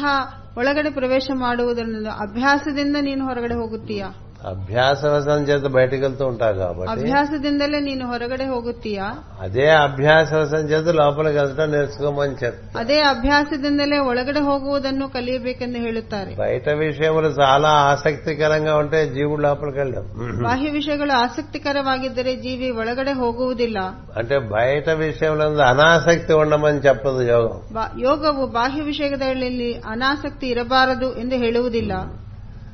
బయట విషయములందు ఆసక్తి కన్నా లోపలికి వెళ్దామనేటువంటి విషయములందు ఆసక్తి ఎక్కువగా ఉంటే అప్పుడు యోగానికి నీకు అర్హత వస్తుంది. ಹೊರಗಿನ ವಿಷಯಗಳಿಗಿಂತಲೂ ಒಳಗಿನ ವಿಷಯಗಳಲ್ಲಿ ಆಸಕ್ತಿ ಹೆಚ್ಚಾದರೆ ನಿನಗೆ ಆಗ ಯೋಗಕ್ಕೆ ಆ- ಆಸಕ್ತಿ ಯೋಗಕ್ಕೆ ಯೋಗ್ಯತೆ ಬರುತ್ತದೆ ఉమ్, యోగానికి అర్హత ఎప్పుడు వస్తుందంటే బహిరంగములందు ప్రవేశించేటువంటి చేతనము ఒకటి ఉండగా ಯೋಗದಲ್ಲಿ ఆసక్తికరమైన విషయములందే ప్ర- ప్రసరిస్తూ ఉంటుంది మన చైతన్యం ఎంతసేపు ನಮ್ಮ ಚೈತನ್ಯವು ಬಾಹ್ಯದ ಆಸಕ್ತಿಕರವಾದ ವಿಷಯಗಳಲ್ಲೇ ಇರುತ್ತದೆ అంతకన్నా ఆసక్తి లోపలికి వెళ్దామని ఉంటే ಅದಕ್ಕಿಂತಲೂ ಒಳಗಡೆ ಹೋಗಬೇಕೆಂಬ ಆಸಕ್ತಿ ಇದ್ದರೆ అప్పుడే యోగం అనుకో ಆಗಲೇ ಯೋಗ ಎಂದು ಹೇಳಬಹುದು ఊరికే మాటి మాటికి యోగ యోగ అనుకో ಮಾತಿ ಮಾತಿಗೂ ಯೋಗ ಯೋಗ నీకు ಎನ್ನಬಾರದು నిజంగా ఇది ఆసక్తి ఉంటే ನಿನಗೆ ನಿಜವಾಗಿಯೂ ಇದರ ಹಂಬಲವಿದ್ದರೆ నీకు ప్రపంచంలో అన్ని విషయములు కన్నా రకరకాలుగా ఉంటాయి మన ఆసక్తులు వాటికన్నా ఇది ఎక్కువ ఆసక్తికరమై ఉండాలి ವಿಧ ವಿಧಗಳಾಗಿರುವಂತಹ ಆಸಕ್ತಿಗಳಿಗಿಂತಲೂ ಇದು ಹೆಚ್ಚಾಗಿರಬೇಕು ఏది ఎక్కువ ఆసక్తికరంగా ఉంటుందో మన చైతన్యం దాని అందే ఎక్కువ అభిలషిస్తు దాన్ని అభిలషించి దానికోసమే ప్రయత్నం చేస్తుంది ಯಾವುದರಲ್ಲಿ ಹೆಚ್ಚಿನ ಹಂಬಲವಿರುತ್ತದೋ ನಮ್ಮ ಚೈತನ್ಯವು ಅದರ ಕಡೆಗೆ ಆಕರ್ಷಿತವಾಗುತ್ತದೆ అందుకనే అధ యోగానుశాసనం అంటే ಆದ್ದರಿಂದಲೇ ಅಥ ಯೋಗಾನುಶಾಸನಂ ಎಂದು ఏంటి అధ ಹೇಳಿದ್ದಾರೆ యోగా ఇప్పుడు యోగ శాసనములు ಅಥ ಯೋಗ ಅಂದ್ರೆ ಈಗ ಯೋಗಾನುಶಾಸನಂ ಅಂದಿದೆ ఎప్పుడు ಏ- ಯಾವಾಗ బయట విషయముల కన్నా దీని ఎందుకు నీకు ఆసక్తి అధికమై ఉంటే ಹೊರಗಿನ ವಿಷಯಗಳಿಗಿಂತಲೂ ಇದರಲ್ಲಿ ಆಸಕ್ತಿ ಹೆಚ್ಚಾಗಿದ್ದರೆ ಮಾತ್ರ అది నిజంగా నీకు అది కావాలా తెలుసుకోవాలి ನಿಜವಾಗಲೂ ನಿನಗದು ಬೇಕಾ ಎನ್ನುವುದನ್ನು ತಿಳಿಯಬೇಕು ఊరికే ఫ్యాషన్ కి అడుగుతున్నావా నిజంగా కావాలా ನೀನು ಕೇಳುವುದು ಫ್ಯಾಷನ್ಗಾಗಿಯೋ ಅಥವಾ ನಿಜವಾಗಿಯೋ ఏదో ఇదొక సంఘం యోగా మిత్ర సంఘం అనుకుంటూ అందులో కాలం వ్యర్థం చేసేస్తున్నావా ಯಾವುದೋ ಒಂದು ಯೋಗ ಮಿತ್ರ ಸಂಘ ಸಮಾಜ ಎಂದ ಹೆಸರಿನಲ್ಲಿ ಕಾಲಹರಣೆ ಮಾಡುತ್ತಿದೆ ఏదో ఆయన యోగ మిత్రుడు నేను యోగ మిత్రుడు ఫీలింగ్లే ಆತನು ಯೋಗ ಮಿತ್ರನು ನಾನು ಒಬ್ಬ ಯೋಗ ಮಿತ್ರನ ಭಾವನೆಯೇ ఏది యోగం ಯೋಗ ಯೋ- ಯಾವುದು ಯೋಗ నిజంగా దీని ఎందు తపన ఉన్నప్పుడు ನಿಜವಾಗಿ ನಿನ್ನಲ್ಲಿ ಆ ಹಂಬಲವಿದ್ದರೆ అప్పుడు లోపల గమనించడం అనేది మీదకి ప్రధానంగా ఒక అభ్యాసం చేయటం మొదలు పెడతాం ಆಗ ಒಳಗಡೆ ಗಮನಿಸುವುದು ಎಂಬ ವಿ- ವಿಷಯವನ್ನು ಅಭ್ಯಾಸ ಮಾಡುತ್ತೇವೆ లోపల గమనించడానికి ఇంకో సులువు ఇచ్చారు ಒಳಗಡೆ ಗಮನ ಮಾ- ಗಮನಿಸುವುದಕ್ಕೆ అసలు ಇನ್ನೊಂದು ముందు ಸುಳುವನ್ನು లోపలికి ಕೊಟ್ಟಿದ್ದಾರೆ వెళ్ళాలిగా నీ చేతన ಮೊದಲು ನಿನ್ನ ಚೇತನ ಒಳಗಡೆ ಹೋಗಬೇಕಲ್ಲವೇ ఆ లోపలికి వెళ్ళటానికి ఉచ్ఛ్వాస ఆధారం చేసుకో ಹಾಗೆ ಒಳಗಡೆ ಹೋಗಲು ಉಚ್ಛ್ವಾಸವನ್ನು ನಾವು ಆಧಾರ ಮಾಡಿಕೊಳ್ಳಬೇಕು నీ ఉచ్ఛ్వాస నువ్వు అనుసరిస్తే ಈ ಉಚ್ಛ್ವಾಸವನ್ನು ನಾವು ಅನುಸರಿಸಿದರೆ నువ్వు హెచ్చరికగా దానితో పాటే నువ్వు లోపలికి వెళ్తూ ఉంటే ಜಾಗೃತಿಯಿಂದ ನೀನು ಅದರ ಜೊತೆಗೆ ಒಳಗಡೆ ಹೋಗುತ್ತಿದ್ದರೆ ఎందుకంటే ఉచ్ఛ్వాస లోపలికి వెళ్తుంది ಉಚ್ಛ್ವಾಸ ಒಳಗಡೆ ಹೋಗುತ್ತದೆ మళ్ళీ నిశ్వాసగా బయటకు వస్తుంది ಪ್ರಶ್ವಾಸ ಹೊರಗಡೆ ಬರುತ್ತದೆ అంటే నేను లోపలికి తీసుకెళ్ళటానికి బయటికి తీసుకురావడానికి నీకు వాయువు ఆ- ఒక ఉపకరణంగా ఉంది ನೀನು ಒಳಗಡೆ ಹೋಗಲು ಹೊರಗಡೆ ಬರಲು ವಾಯು ಒಂದು ಉಪಕರಣವಾಗಿದೆ అందుకనే ವಾಯು అని ప్ర- ప్రత్యక్ష గురువు అన్నారు ಆದ್ದರಿಂದಲೇ ವಾಯುವನ್ನು ಪ್ರತ್ಯಕ್ಷ ಗುರು ಎಂದು ಹೇಳಿದ್ದಾರೆ ప్రత్యక్ష బ్రహ్మ అన్నారు ಪ್ರತ್ಯಕ್ಷ ಬ್ರಹ್ಮ ಎಂದು ಹೇಳಿದ್ದಾರೆ ఏం చేద్దంటే నేను లోపలికి తీసుకెళ్తుంది ಏಕೆಂದರೆ ನಿನ್ನನ್ನು ಒಳಗಡೆ ಕರೆದೊಯ್ಯುತ್ತದೆ తను. నమస్తే వాయు త్వమేవ ప్రత్యక్షం బ్రహ్మాసి ನಮಸ್ತೆ ವಾಯು ತ್ವಮೇವ ಪ್ರತ್ಯಕ್ಷಂ ಬ್ರಹ್ಮ ಎಂದು ಹೇಳುತ್ತೇವೆ త్వామేవ ప్రత్యక్షం బ్రహ్మ ತ್ವಾಮೇವ ಪ್ರತ್ಯಕ್ಷಂ ಬ್ರಹ್ಮ అంటానికేం బ్రహ్మాండంగా అంటాం ಹೇಳುವುದಕ್ಕೆ ಬ್ರಹ್ಮಾಂಡವಾಗಿರುತ್ತದೆ సరేరా నాతో వస్తావా అని అడుగుతుంది వాయు ವಾಯು ಅದು ಸರಿ ನೀನ್ ನನ್ನ ಜೊತೆಗೆ ಬರುತ್ತೀಯಾ ಎಂದು ಕೇಳುತ್ತದೆ వాయువు నాతో రారా వస్తే తీసుకెళ్తానంటుంది ನನ್ನ ಜೊತೆ ಬಾ ನಾನು ಕರೆದೊಯ್ಯುತ್ತೇನೆ ಎಂದು ಹೇಳುತ್ತಾನೆ మనం రాము ಆದ್ರೆ ನಾವು ಹೋಗುವುದಿಲ್ಲ ఆంజనేయుడు అంతే వాయుపుత్రుడు కదా ಆಂಜನೇಯನು ವಾಯುಪುತ್ರನಲ್ಲವೇ లోపలి తీసుకెళ్ళటానికే వాయుపుత్రులు అందరూ ಒಳಗಡೆ ಕರೆದೊಯ್ಯಲೇ ವಾಯುಪುತ್ರರಿರುವುದು గురువు ಗುರುವು వాయుపుత్రుడే నీకు ఉపదేశం ఇస్తాడు ವಾಯುಪುತ್ರನಾಗಿ ನಿನಗೆ ఉపదేశವನ್ನು అతను ಮಾಡುತ್ತಾನೆ అగ్నిస్వరూపుడు వాయుస్వరూపుడు ಗುರು ಅಗ್ನಿ ಸ್ವರೂಪನು ವಾಯು ಸ್ವರೂಪನು అంచేత తపన ఉంటే నువ్వు ఈ వాయువును పట్టుకుని లోపలికి వెళ్ళాలి ಆದ್ದರಿಂದಲೇ ನಿನ್ನಲ್ಲಿ ಹಂಬಲವಿದ್ದರೆ ಆ ವಾಯುವನ್ನು ಅನುಸರಿಸಿ ನೀನು ಒಳಗಡೆ ಹೋಗುತ್ತೀಯ విచిత్రం ఏంటంటే వాయువు స్వరలేని చోటు లేదు నీ లోపల ವಿಚಿತ್ರವೇನೆಂದರೆ ನಿನ್ನಲ್ಲಿ ಗಾಳಿ ಅಥವಾ ವಾಯು ದೂರದೇ ಇರುವಂತಹ ಸ್ಥಳವಿಲ್ಲ అది ఉచ్ఛ్వాసగా ప్రవేశిస్తుంది ಅದು ಉಚ್ಛ್ವಾಸವಾಗಿ ಪ್ರವೇಶ ಮಾಡಬಹುದು విశ్వాసగా బయటకు వస్తూ ఉంటుంది ವಿಶ್ವಾಸವಾಗಿ ಹೊರಗಡೆನೆ ಬರಬಹುದು సమాన వాయువుగా లోపల స్పందనాత్మకంగా ఉంటుంది ಸಮಾನ ವಾಯುವಾಗಿ ಒಳಗಡೆ ಸ್ಪಂದನಾತ್ಮಕವಾಗಿರುತ್ತದೆ ఉదాన వాయువుగా నీ శరీరంలో నిన్ను ఊర్ధ్వగతికి శిరస్సులో కూడా తీసుకెళ్ళగలదు ಉದಾನ ವಾಯುವಾಗಿ ನಿನ್ನ ಶರೀರದಲ್ಲಿ ನಿನ್ನನ್ನು ಊರ್ಧ್ವಗತಿಗೆ ಕರೆದೊಯ್ಯುತ್ತದೆ వ్యాన వాయువుగా మొత్తం శరీరంలో అణువణువుల్ని నేను పరిచయం చేసి ವ್ಯಾನವಾಯವಾಗಿ ಇಡೀ ಶರೀರದಲ್ಲಿ ಅಣುವಣುವಿನಲ್ಲೂ ನಿನ್ನನ್ನು ಪರಿಚಯ లోపలుండే పంచ కోశములను పంచవాయువులు పరిచయం చేసేస్తుంది ಒಳಗಡೆ ಇರುವಂತಹ ಪಂಚಕೋಶಗಳನ್ನು ಪಂಚವಾಯುಗಳು ಪರಿಚಯ ಮಾಡುತ್ತವೆ అది మనకి నిత్యం మన ఎందుకు పనిచేస్తుంది ಅದು ದಿನನಿತ್ಯ ನಮ್ಮಲ್ಲಿ ಕೆಲಸ ಮಾಡುತ್ತಿರುತ್ತದೆ నిత్యక్రియ మనలో జరుగుతున్నది ಈ ನಿತ್ಯಕ್ರಿಯೆ ನಮ್ಮಲ್ಲಿ ನಡೆಯುತ್ತಿದೆ శ్వాస కదా ಶ್ವಾಸವೇ ಅಲ್ಲವೇ నిద్ర ఎందు కూడా శ్వాస ఉన్నది ಮಲಗಿದರೂ ಶ್ವಾಸ ನಡೆಯುತ್ತದೆ మెలకువనందు శ్వాస ఉన్నది ಎಚ್ಚರದಲ್ಲಿಯೂ ಶ್ವಾಸ ఈ ನಡೆಯುತ್ತದೆ నిత్యము మనలో జరిగే ఈ క్రియతో మనం అనుసంధానం చెందటమే క్రియాయోగం ಈ ನಿತ್ಯವೂ ನಮ್ಮಲ್ಲಿ ನಡೆಯುವ ಈ ಕ್ರಿಯೆಯೊಂದಿಗೆ ಅನುಸಂಧಾನವಾಗುವುದೇ ಕ್ರಿಯಾಯೋಗ క్రియాయోగం అంటే అర్థం ఏంటంటే క్రియతో నువ్వు యోగము చెందుట అని అర్థం ಕ್ರಿಯಾಯೋಗವೆಂದರೆ ಕ್ರಿಯೆಯೊಂದಿಗೆ ನೀನು ಯೋಗವಾಗುವುದೇ ಎಂದು ಹೇಳುತ್ತಾರೆ జరుగుతున్న క్రియ ఒకటి ఉంది మనలో ನಡೆಯುತ್ತಿರುವ ಕ್ರಿಯೆ ಒಂದಿದೆ ನಮ್ಮಲ್ಲಿ మనం చేసినా చేయకపోయినా జరుగుతూనే ఉంటుంది ನಾವು ಮಾಡಿದರೂ ಮಾಡದೇ ಇದ್ದರೂ ಅದು ನಡೆಯುತ್ತಲೇ మనం ಇರುತ್ತದೆ ఏం చేస్తున్నా అది ఉంటుంది అది ನಾವು జరుగుతుంది ಏನು ಮಾಡುತ್ತಿದ್ದರೂ ಅದು ನಡೆಯುತ್ತಿರುತ್ತದೆ అలాంటిది ఒకటి చక్కని స్నేహితుడిగా మనతో ఉంటుంది. ಅಂತಹದ್ದು ಒಂದು ಒಳ್ಳೆ ಸ್ನೇಹಿತನಾಗಿ ನಮ್ಮಲ್ಲಿದ್ದಾನೆ స్నేహితుడు అంటే ఏంటంటే మనం మత్తులో ఉన్నా అప్రమత్తంగా ఉన్నా కూడా మనతో ఉండేటువంటి వాడు స్నేహితుడు ಮಿತ್ರ ಮಿತ್ರನೆಂದರೆ ನಾವು ಪ್ರಮತ್ತರಾದರೂ ಅಪ್ರಮತ್ತರಾದರೂ ನಮ್ಮೊಂದಿಗೆ ಇರುವವನೇ ಸ್ನೇಹಿತನು కదా మనం నిద్రపోతున్నా మన కాపలా కాసి మన మెలకువతో ఉన్నా మనతో ఉండేటువంటి వాడు స్నేహితుడు ನಾವು ಮಲಗಿದಾಗ ನಮಗೆ ಕಾವಲುಗಾರನಾಗಿದ್ದು ನಾವು ಎಚ್ಚರದಲ್ಲಿದ್ದಾಗ ನಮ್ಮ ಜೊತೆಯಲ್ಲಿರುವವನೇ ಸ್ನೇಹಿತನು అందుకని వాయువు కన్నా మిత్రుడెవరు లేరు ಆದ್ದರಿಂದ ವಾಯುಗಿಂತಲೂ ಮಿತ್ರನಾರೂ ಇಲ್ಲ అంచేత ఆ వాయువు మనకి సమస్తము సాధించి పెడుతుంది ವಾಯುವಿನಿಂದ ನಾವು ಸಮಸ್ತವನ್ನು ಸಾಧಿಸಬಹುದು అది ప్రధానంగా మనని ఉచ్ఛ్వాస రూపంలో లోపలి ప్రాణవాయువు రూపంలో లోపలికి తీసుకెళ్తుంది ಅದು ಪ್ರಧಾನವಾಗಿ ನಮ್ಮನ್ನು ಪ್ರಾಣವಾಯುವಿನ ಮೂಲಕ ಒಳಗಡೆ ಕರೆದೊಯ್ಯುತ್ತದೆ దాని ఎందు మనసు పెట్టాలి ಅದರಲ್ಲಿ ಮನಸ್ಸಿರಬೇಕು అది క్రమంగా మన లోపల ఉండేటువంటి స్పందన దగ్గరికి తీసుకెళ్తుంది ಅದು ಕ್ರಮಶಃ ನಮ್ಮನ್ನು ನಮ್ಮಲ್ಲಿರುವಂತಹ ಸ್ಪಂದನೆಯ ಕಡೆಗೆ ಸೇರಿಸುತ್ತದೆ ఆ స్పందన ఆ స్పందనం దగ్గరే ఉండటానికి నిత్య ప్రయత్నం సాగుతుంది ಆ ಸ್ಪಂದನ ಹತ್ತಿರದಲ್ಲಿ ಇರುವುದಕ್ಕಾಗಿ ನಿತ್ಯ ಪ್ರಯತ್ನ ನಡೆಯುತ್ತಿದೆ ఎక్- స్పందనము మొత్తం శరీరంలో సమస్తమైనటువంటి ప్రజ్ఞలకి కేంద్రం ಸ್ಪಂದನವು ಇಡೀ ಶರೀರದಲ್ಲಿ ನಡೆಯುವ ಪ್ರಜ್ಞೆಗಳಿಗೆ ಕೇಂದ್ರ ಕೇಂದ್ರ ಸ್ಥಾನವಾಗಿದೆ ఆ స్పందనమనందే మనం అలా కేంద్రీకృతమై అక్కడే పడి ఉన్నాం అనుకోండి ಆ ಸ್ಪಂದನದಲ್ಲೇ ನಾವು ಅಲ್ಲೇ ಇದ್ದರೆ కేంద్రీకృతವಾಗಿ అల్లే ఆ ఇద్దరే స్పందనాన్ని నిర్వర్తిస్తున్నటువంటి ప్రజ్ఞ స్పందనానికి ఆవల వైపు ఉంటుంది ಆ ಸ್ಪಂದನೆಯನ್ನು ನಿರ್ವಹಿಸುವ ಪ್ರಜ್ಞೆ ಸ್ಪಂದನಕ್ಕೆ ಆಚೆ ಕಡೆ ಇರುತ್ತದೆ అందుకనే మన వాళ్ళు ఏం చెప్తారంటే గరుత్మంతుని ఎక్కి విష్ణుమూర్తి ఉంటాడు ಆದ್ದರಿಂದಲೇ ಗರುತ್ಮಂತನನ್ನು ಹತ್ತಿ ವಿಷ್ಣುಮೂರ್ತಿ ಇರುತ್ತಾನೆ ಎಂದು ಹಿರಿಯರು ಹೇಳುತ್ತಾರೆ ఇలా స్పందనము మనకి ఉచ్చుకోలు ముడుచుకోలుగా సాగుతూ ఉంటుంది లోపల ಹೀಗೆ ನಮ್ಮ ಸ್ಪಂದನವು ಅರಳುತ್ತಾ ಮುದುರುತ್ತಾ ಇರುತ್ತದೆ దాని ఎందు మనం ఉండాలి అక్కడ ಅದರಲ್ಲಿ కూర్చోవాలి ನಾವಿರಬೇಕು ಅಲ್ಲೇ ಕುಳಿತುಕೊಳ್ಳಬೇಕು అది అక్కడ పడి ఉండాలి ನಾವು ಅಲ್ಲಿ ಬಿದ್ದಿರಬೇಕು మీరు తిరుపతి వెళ్తే మొట్టమొదటి గుమ్మం దగ్గర అది పడి కావాలి అని రాస్తాడు ತಿರುಪತಿಯಲ್ಲಿ ಮೊದಲನೇ ಬಾಗಿಲ ಹತ್ತಿರ ಪಡಿಗಾವಲೆ ಎಂದು ಬರೆದಿರುತ್ತಾರೆ అక్కడే పడి ఉంటారట ಅಲ್ಲೇ ಬಿದ್ದಿರಬೇಕು ద్వారే వసంతి వరవేత్ర హతోత్తమాంగా అంటూ ఉంటాడు ದ್ವಾರೇ ವಸಂತಿ ವರವೇತ್ರ ಹತೋತ್ತಮಾಂಗಾಹ ಎಂದು అంటే ಹೇಳುತ್ತಾರೆ పెత్తాలతో కొడుతున్న సత్వరుషులు దేవతలు అక్కడే పడున్నట్టు తలుపులు తీసే వరకు ಚಾಟಿಗಳಿಂದ ಹೊಡೆಯುತ್ತಿದ್ದರೂ ಸಪ್ತಋಷಿಗಳು ಅಲ್ಲೇ ಇದ್ದಾರೆ ಬಾಗಿಲು ತೆಗೆಯುವವರೆಗೂ అలా రాశారు ಹಾಗೆ ಬರೆದಿದ್ದಾರೆ మనకి బెత్తాల వరకు అక్కర్లేదు ನಮಗೆ ಅಲ್ಲೇ ಬೇಕಾಗಿಲ್ಲ అక్కడే ఉండాలి ఏది నువ్వు కన్నులు మూసుకుంటే ఎక్కడ ఉంటావు అంటే నీ స్పందనం దగ్గర ఉండు. ನೀನು ಕಣ್ಣು ಮುಚ್ಚಿದ್ರೆ ಎಲ್ಲಿರಬೇಕಂದ್ರೆ ಸ್ಪಂದನದಲ್ಲೇ ಇರಬೇಕು గట్టిగా ఒక విశ్వాస ఒక నిశ్వాస తీసి తర్వాత మనం గనక గమనిస్తే లోపల నీకు స్పందన యొక్క ఆ, అస్తిత్వం ಜೋರಾಗಿ ಒಂದು ಉಚ್ಛ್ವಾಸ ಪ್ರಶ್ವಾಸವನ್ನು ಮಾಡಿದರೆ ಒಳಗರಿಯುವಂತಹ ಸ್ಪಂದನವನ್ನು ನಾವು ಕಾಣಬಹುದು గమనికకు వస్తుంది ಗಮ- ನಮ್ಮ నీ ಗಮನಕ್ಕೆ ಬರುತ್ತದೆ లోతట ఏమైనా ఏమేమి జరుగుతున్నదో గమనించుతుండము అంటే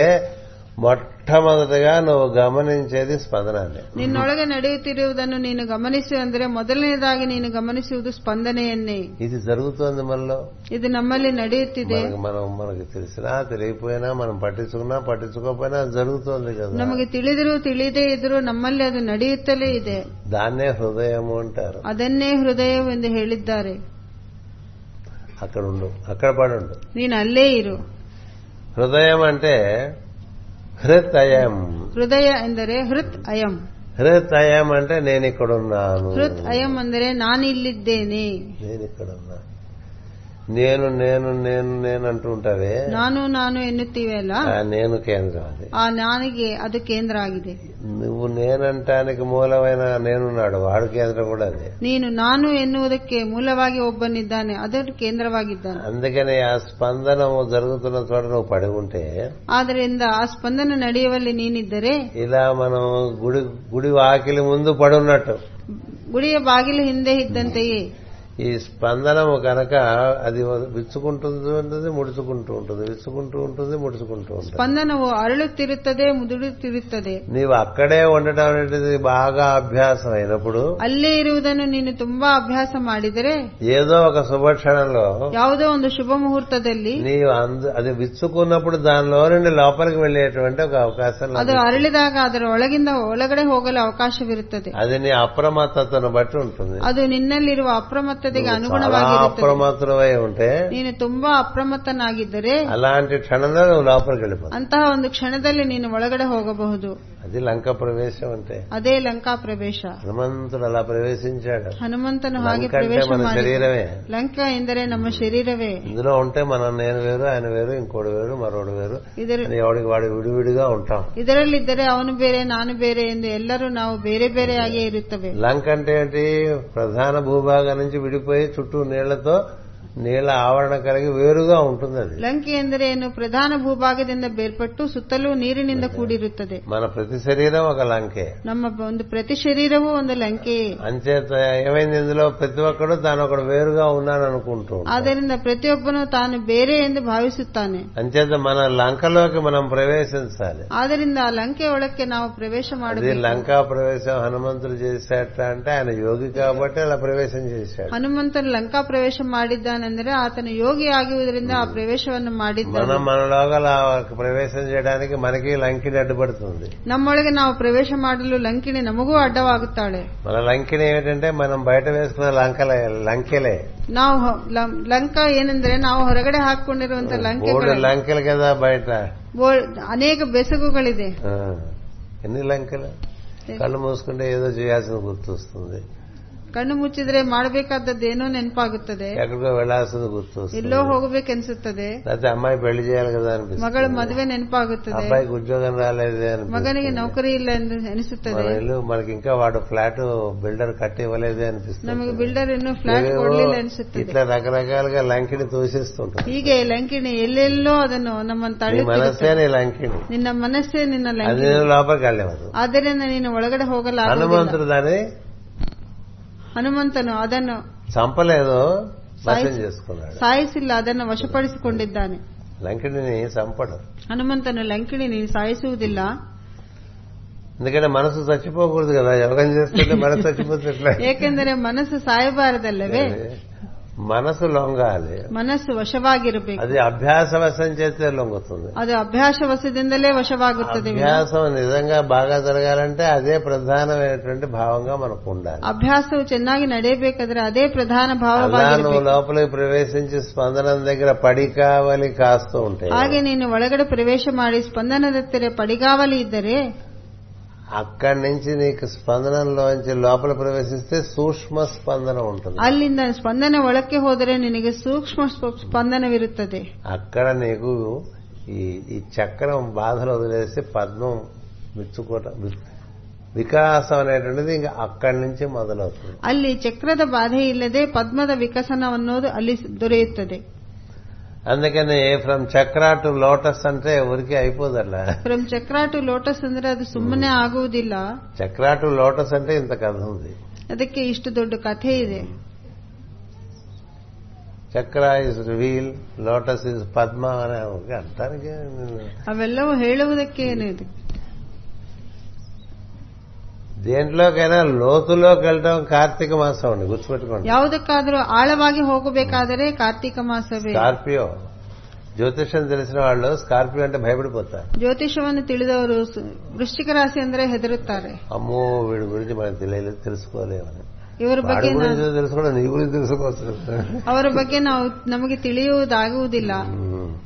ఎవడి గురించో తెలుసుకోవాలనుకుంటావు నీ గురించి తెలుసుకోవచ్చు ಯಾರ ಬಗ್ಗೆ ಯಾಕೆ ತಿಳಿಯಬೇಕು ನಿನ್ನ ಬಗ್ಗೆ ನೀನು ತಿಳಿಯಬಹುದಲ್ಲವೇ నీ గురించి నువ్వు తెలుసుకోవడానికి కార్తీక మాసం చాలా అమ్మ. ನಿನ್ನನ್ನು ನೀನು ತಿಳಿಯುವುದಕ್ಕೆ ಕಾರ್ತಿಕ ಮಾಸವೇ ಶ್ರೇಷ್ಠ ఈ నువ్వు షణ్ముఖుడు అని తెలుసుకోవడానికి షష్ఠి ప్రధానం ನೀನು ಷಣ್ಮುಖನೆಂದು ತಿಳಿಯಲು ಷಷ್ಠಿಯೇ ಪ್ರಧಾನವಾದದ್ದು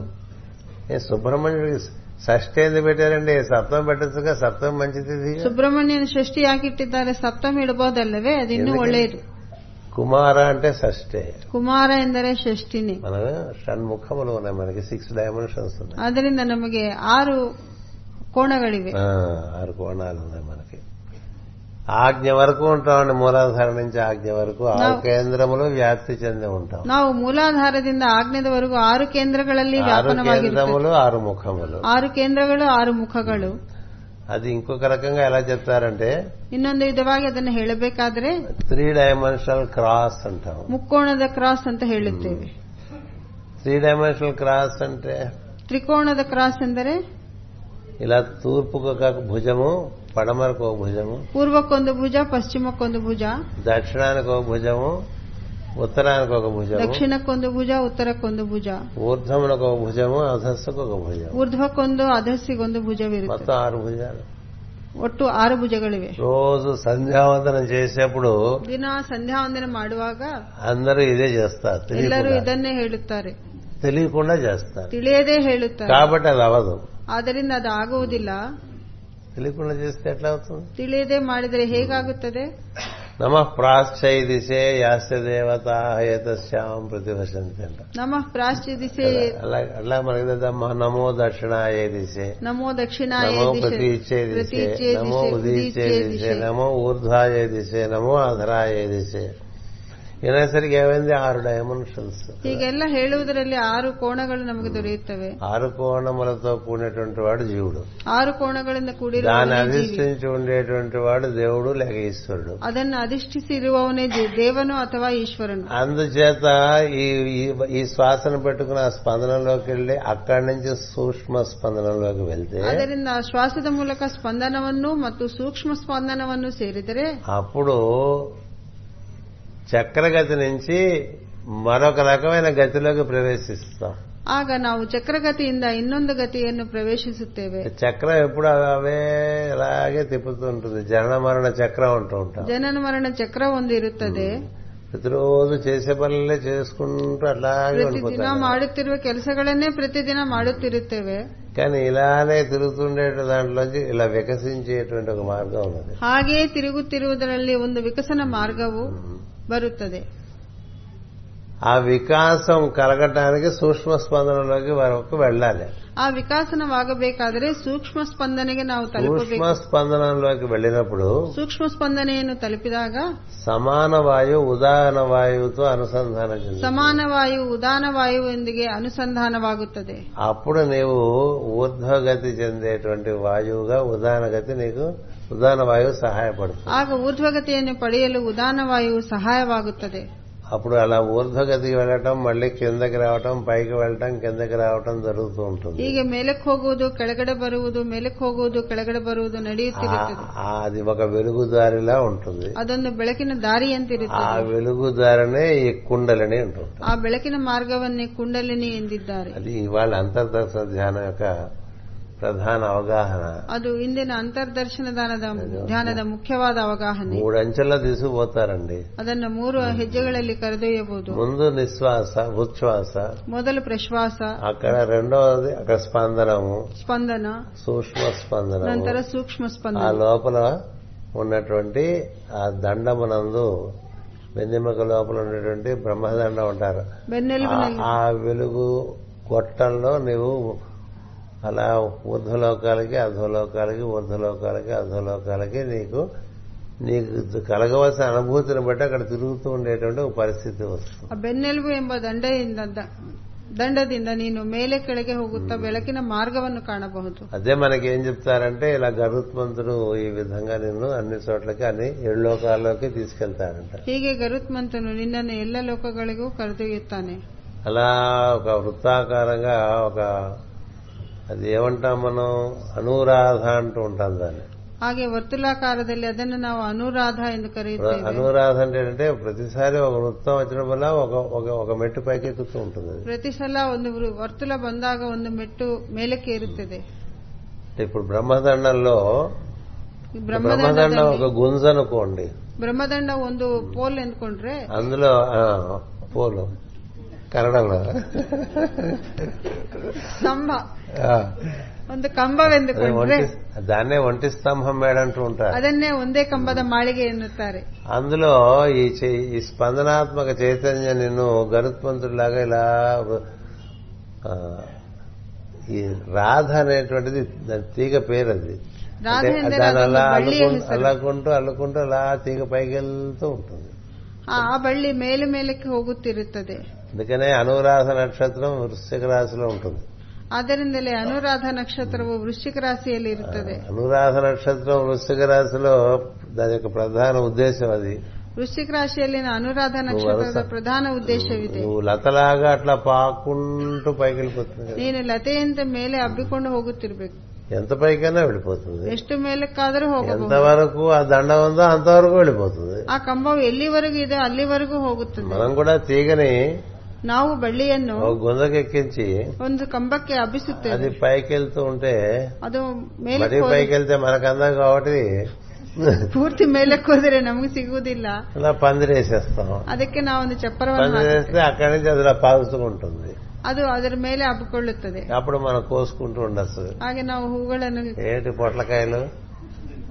ಪಡವಲಕಾಯಿ కదా అందుకని లత అని చెప్పడానికి అనురాధ అంటే అర్థం ఏంటంటే అట్లా అనుస్యూతం అల్లుకుంటూ ఊర్ధ్వగతికి వెళ్ళిపోతుందండి ಅನುರಾಧ ಎಂದರೆ ನಿರಂತರವಾಗಿ ಅದನ್ನು ಹಬ್ಬಿಕೊಳ್ಳುತ್ತಾ ಹೋಗುವುದೇ దాన్ని స్పైరలిక్ మూవ్మెంట్ ಅಂటారు ಅದನ್ನೇ ಸ್ಪೈರಲಿಕ್ ಮೂವ್ಮೆಂಟ್ స్పైరలిక్ మూవ్మెంట్ అంటే ఒక గరుడ పక్షి ఏ విధంగా భూమి నుంచి బయలుదేరినప్పుడు కొంత దూరం ఎగిరిన తర్వాత అలా వృత్తాకారంగా తిరుగుతుంటూ పై పై పై పై పై పై ఆకాశంలోకి వెళ్ళిపోతుంటుంది ಗರುಡನು ಮೇಲಕ್ಕೆ ಏರಿದಾಗ ವರ್ತುಲಾಕಾರದಲ್ಲಿ ಮೇಲೆ ಮೇಲೆ ಮೇಲೆ ಹೋಗುತ್ತಿರುತ್ತಾನೆ అవసరమైతే మళ్ళీ అలాగే దిగొచ్చేస్తుంది ಅಗತ್ಯವಿದ್ದರೆ ಮತ್ತೆ ಅದೇ ದಾರಿಯಲ್ಲಿ ಹಿಂದೆ ಬರುತ್ತಾನೆ అందుకని పైకి వెళ్ళి పైకి వెళ్ళగలదు కిందకి రాగలదు ಅದು ಮೇಲಕ್ಕೂ ಹೋಗಬಹುದು ಕೆಳಗಡಕ್ಕೂ ಬರಬಹುದು అది ఆ విధంగా మన చైతన్యం ఊర్ధ్వగతికి వెళ్ళి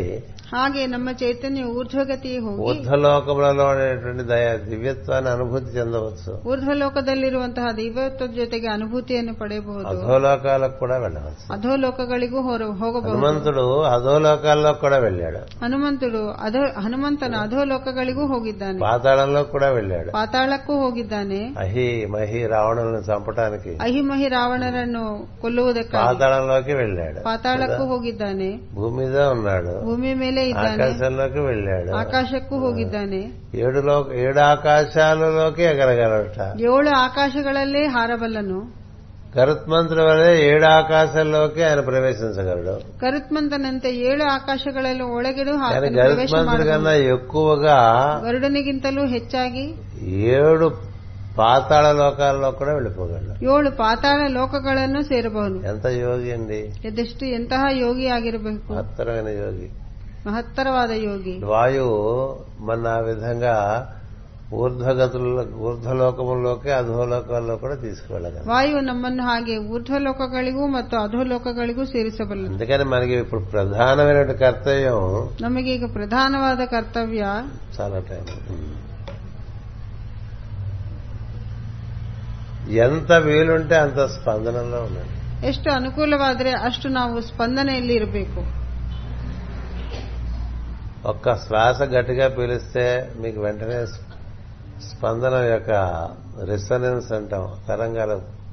మనకి ಒಂದು ಸ್ಪಾ- గ్రహిం- ಸ್ವಾ- ప్రజ్ఞ- ప్రజ్ఞ- ప్రజ్ఞకి గ్రహింపుకు వస్తాయి ಒಂದು ಶ್ವಾಸವನ್ನು ನಾವು ಜೋರಾಗಿ ಎಳೆದ್ರೆ ಸ್ಪಂದನೆಯಲ್ಲಿದ್ದವಂತಹ ಒಂದು ಆ ಇದು ಪ್ರಜ್ಞೆಗೆ ನೆನಪು ಗೊತ್ತಾಗುತ್ತದೆ అది అది ఎక్కడ మీకు అలా అనిపిస్తుందో అక్కడ ఉండండి ಆ- ಆ ಶ- ಆ- ఎక్కడ మీకు ఆ భా- అది అనిపిస్తుందో ಆ ಭಾವನೆ ಎಲ್ಲಿ ಬರುತ್ತದೋ ನೀವು ಅಲ್ಲೇ ఆ ಇರಿ స్పందన ఎక్కడ ఉందని అనిపిస్తుందో అక్కడే ఉండండి ಆ ಸ್ಪಂದನೆ ಎಲ್ಲಿದೆ ಎಂದು ನಿಮಗೆ ಅನಿಸುತ್ತದೋ ನೀವು ಅಲ್ಲೇ ಇರಿ అక్కడ ఉండటం అంటే హృదయానికి దగ్గరగా ఉండటం ಅಲ್ಲಿ ಇರುವುದೆಂದರೆ ಹೃದಯಕ್ಕೆ ಹತ್ತಿರವಾಗಿರುವುದು హృదయానికి దగ్గరగా ఉంటావు అంటే నేను ఇక్కడ ఉన్నాను అని దైవం చెప్తూ ఉంటాడు కాబట్టి నువ్వు దైవానికి దగ్గరగా ఉన్నట్టు ಹೃದಯಾನಿಗೆ ಹತ್ತಿ ಹೃದಯಕ್ಕೆ ಹತ್ತಿರದಲ್ಲಿ ಇರುವುದೆಂದರೆ ನಾನು ಇಲ್ಲಿದ್ದೇನೆ ಎಂದು ದೇವರು ಹೇಳುವುದಕ್ಕೆ ಅದಕ್ಕೆ ಹೇಳುವುದರಿಂದ ಸ್ಪಂದನಾತ್ಮಕ- ನೀನು ಅಲ್ಲೇ ಇರಿ స్పందనాత్మక చైతన్యంతో అనుసంధానం చెంది ಸ್ಪಂದನಾತ್ಮಕ ಚೈತನ್ಯದೊಂದಿಗೆ ಅನುಸಂಧಾನವಾಗಿ అక్కడే ఉండండి ಅಲ್ಲೇ ಇರಿ అక్కడే పడి కావాలి కాయండి ಅಲ್ಲೇ ಬಿದ್ದು ಕಾವಲುಗಾರಿ ఎన్ని సంవత్సరాలైనా అక్కడే ఉండండి ಎಷ್ಟು ವರ್ಷಗಳಾದರೂ ಅಲ್ಲೇ ಇರಿ అక్కడే ఉంటూ ఉంటే ఏం జరుగుతుందంటే మొత్తం నీ యొక్క ప్రాణాగ్రంథ కూడా అక్కడికి అక్కడికి సమీకరణం చేయబడుతుంది ಅಲ್ಲಿದ್ದರೆ ನಿನ್ನಲ್ಲಿರುವಂತಹ ಪ್ರಾಣಾಜ್ಞೆ ಅಲ್ಲೇ ಸಮೀಕರಣವಾಗುವುದು అలా ప్రాణాగ్ని అక్కడికంతా సమీకరణం చేయబడితే ఏం జరుగుతుందంటే ఆ అగ్ని ఒక జ్యోతిగా వెలుగుతుంది ಆ ಪ್ರಾಣಾಜ್ಞೆ ಅಲ್ಲಿ ಸಮೀಕರಣವಾದರೆ ಅಗ್ನಿ ಒಂದು ಜ್ಯೋತಿಯಾಗುತ್ತದೆ అది ಚೈತನ್ಯ కుండలిని చైతన్యం ఉద్బుద్ధమైందంటే ಅర్థం అది ಕುಂಡಲಿನಿ ಚೈತನ್ಯ ఏం ಉದ್ಭುತವಾಗಿದೆ చేద్దంటే ಅಂದ್ರೆ నువ్వు అక్కడే ఉండటం చేత నీ నీలో ఉండే పంచప్రాణములు నువ్వు పంచవాయువులు అక్కడ తీసుకొచ్చి కేంద్రీకృతం చేస్తావు ಅಲ್ಲೇ ಇರುವುದಂದ್ರೆ ನಿನ್ನಲ್ಲಿರುವಂತಹ ಪಂಚಪ್ರಾಣಗಳು ಪಂಚವಾಯುಗಳನ್ನು ತಂದು ಅಲ್ಲೇ ಕೇಂದ್ರೀಕೃತವಾಗಿಸುತ್ತವೆ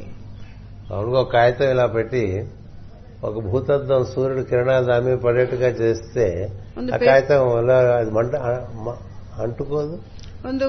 ಕಾಗದವನ್ನು ಇಟ್ಟು ಅದರ ಮೇಲೆ ಲೆನ್ಸ್ ಅನ್ನು ಇಟ್ಟರೆ ಪಾ- ಕಾಗದ ಸುಟ್ಟುತ್ತದೆ ఏం జరిగింది ఆ క- సూర్యకిరణములు అన్ని కూడా ఒక ఒక ఒక బిందువు దగ్గర కేంద్రీకృతం చేయబడతాయి ಏಕೆಂದರೆ ಸೂರ್ಯಕಿರಣಗಳೆಲ್ಲ ಒಂದೇ ಬಿಂದುವಿನಲ್ಲಿ ಕೇಂದ್ರೀಕೃತವಾಗಿವೆ మామూలుగా సూర్యకిరణం మనకి తగిలితే మనం కాలిపోతాం కాలిపోం కదా ಸೂರ್ಯ- ಸೂರ್ಯಕಿರಣಗಳು ನಮ್ಮನ್ನು ಸೋಕಿದರೆ ನಾವು కానీ వాటిని ಸುಖವಾಗುವುದಿಲ್ಲ. అన్నింటినీ సమీకరణం చేయటం వల్ల ಅವೆಲ್ಲವನ್ನು ಸಮೀಕರಣ ಮಾಡುವುದರಿಂದ ఆ వస్తువు అక్కడ ఆ బిందువు దగ్గర కాలి అక్కడి నుంచి మొత్తం అంతగా ಅವೆಲ್ಲವೂ ಒಂದು ಬಿಂದುವಿನಲ್ಲಿ ಸಮೀಕೃತವಾಗಿರುವುದರಿಂದ ಆ ಪೇಪರ್ ಸುಟ್ಟೋಗಿದೆ అలాగా ప్రాణమునందు అగ్ని ఉన్నది ಹಾಗೆ ಪ್ರಾಣದಲ್ಲಿ ಅಗ್ನಿ ಇದೆ ఈ ప్రాణమును మీరు అలా అక్కడ స్పందనం దగ్గర కేంద్రీకృతం చేసి అదే త- సతు దీర్ఘకాల నైరంతర్య అంటూ ఉంటాం కదా చాలా కాలం నిరంతరంగా అక్కడే కేంద్రీకృతం చేసి అలాగే చేస్తూ ఉంటే మీ మొత్తం శరీరం అంతా వ్యాప్తి చెందిన ప్రాణం ఒక చోటికి సమీకరణం చేయబడి అందులో ఉండే అగ్ని మీ మీకు ఒక్కసారి ఉండేటువంటి కేంద్రాన్ని ఏం చేస్తాం ఓపెన్ చేసిందంటానికి ప్రజ్వలింపజేస్తుంది అప్పుడు మీకు చైతన్య అనుభూతి వస్తుంది ಪ್ರಾಣಗಳನ್ನು ಒಂದೇ ಕೇಂದ್ರ ಸ್ಪಂದನದಲ್ಲಿ ನೀನು ಕೇಂದ್ರೀಕೃತ ಕೇಂದ್ರೀಕೃತ ಮಾಡಿ ಬಹುಕಾಲವಿದ್ದರೆ ಅಲ್ಲಿಂದ ಒಂದು ಜ್ಯೋತಿ ಪ್ರಜ್ವಲನವಾಗುತ್ತದೆ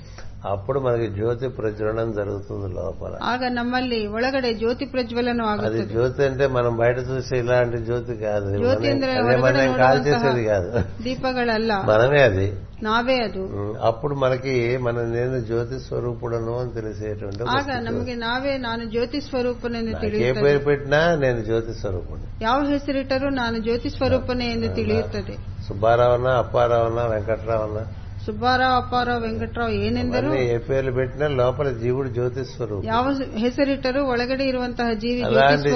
ಸ್ವರೂಪನೇ స్వరూపుడైనటువంటి మనము ಅಂತಹ ಜ್ಯೋತಿ ಸ್ವರೂಪಿಗಳಾದಂತಹ మనకు ನಾವು మూలమైన దాంతో అప్పుడు అనుసంధానం చెందటం అనేటువంటిది ఇంకొక మెట్టు ನಮಗೆ ಮೂಲವಾಗಿರುವುದಕ್ಕೆ ಜ್ಯೋತಿ- ಅದರ ಜೊತೆ ಅನುಸಂಧಾನವಾಗುವುದು ಇನ್ನೊಂದು ಮೆಟ್ಟಿಲು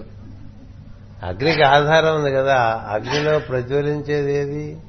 ಅಗ್ನಿಗೆ ಆಧಾರವಾಗಿರುವುದು ಅಗ್ನಿಯಲ್ಲಿ ಪ್ರಜ್ವಲನವಾಗುವುದು ಏನು మనం ఏది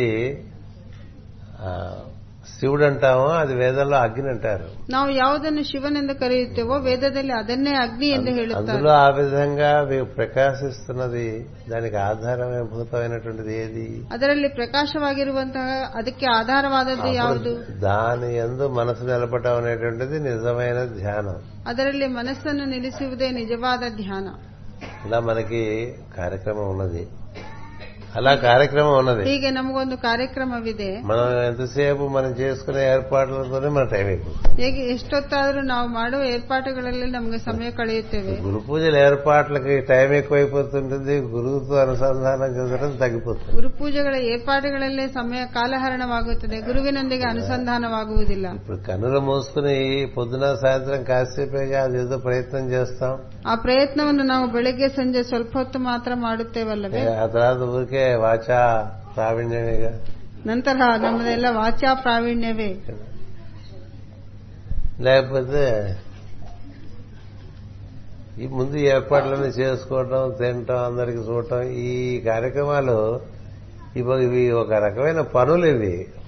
దేని గురించి ఈ పనిలో దాని ఎందు మనం ఎక్కువ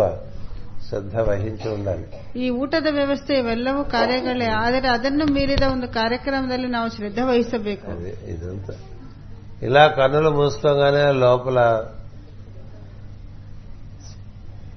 ప్రజ్ఞ స్పందనాన్ని చేరాలండి ಈಗ ಕಣ್ಣು ಮುಚ್ಚಿದುಕೊಳ್ಳೆ ಒಳಗಡೆ ಪ್ರಜ್ಞೆ ಸ್ಪಂದನೆಯನ್ನು ಸೇರಿಸ ತಲ್- ప్రజ్ఞ- ತಲುಪಬೇಕು ప్రజ్ఞ ప్రాణంతో అనుసంధానం చెందితే ಪ್ರಜ್ಞೆ ಪ್ರಾಣದೊಂದಿಗೆ ಅನುಸಂಧಾನವಾಗಿ ఆ ప్రాణం మన్ని దైవం దగ్గరికి తీసుకెళ్తుంది ಆ ಪ್ರಾಣವು ನಮ್ಮನ್ನು ಆ ದೈವದ ಪ್ರಾ- ಜೊತೆಗೆ ಸೇರಿಸುತ್ತದೆ ప్రాణ స్పందనము మన దైవం దగ్గరికి ಆ తీసుకెళ్తుంది ಪ್ರಾಣ ಸ್ಪಂದನವು ನಮ್ಮನ್ನು ದೇವರೆಡೆಗೆ ಕರೆದೊಯ್ಯುತ್ತದೆ అందుచేత మన యోగములో ప్రాణాయామము అనేటువంటిది మధ్యస్థమైనటువంటి అంగం ಆದರಿ- ಆದ್ದರಿಂದ ಯೋಗದಲ್ಲಿ ಪ್ರಾಣಾಯಾಮ ಎಂಬುದು ಮಧ್ಯಸ್ಥವಾದ ಒಂದು ಅಂಗ ప్రాణాయామం అంటే ప్రజ్ఞ ప్రాణముతో జత చే- జతపడి ఉండటం చేత ಪ್ರಾಣಾಯಾಮವೆಂದರೆ ಪ್ರಜ್ಞೆ ಪ್ರಾಣದೊಂದಿಗೆ ಜೊತೆಯಾಗಿರುವುದರಿಂದ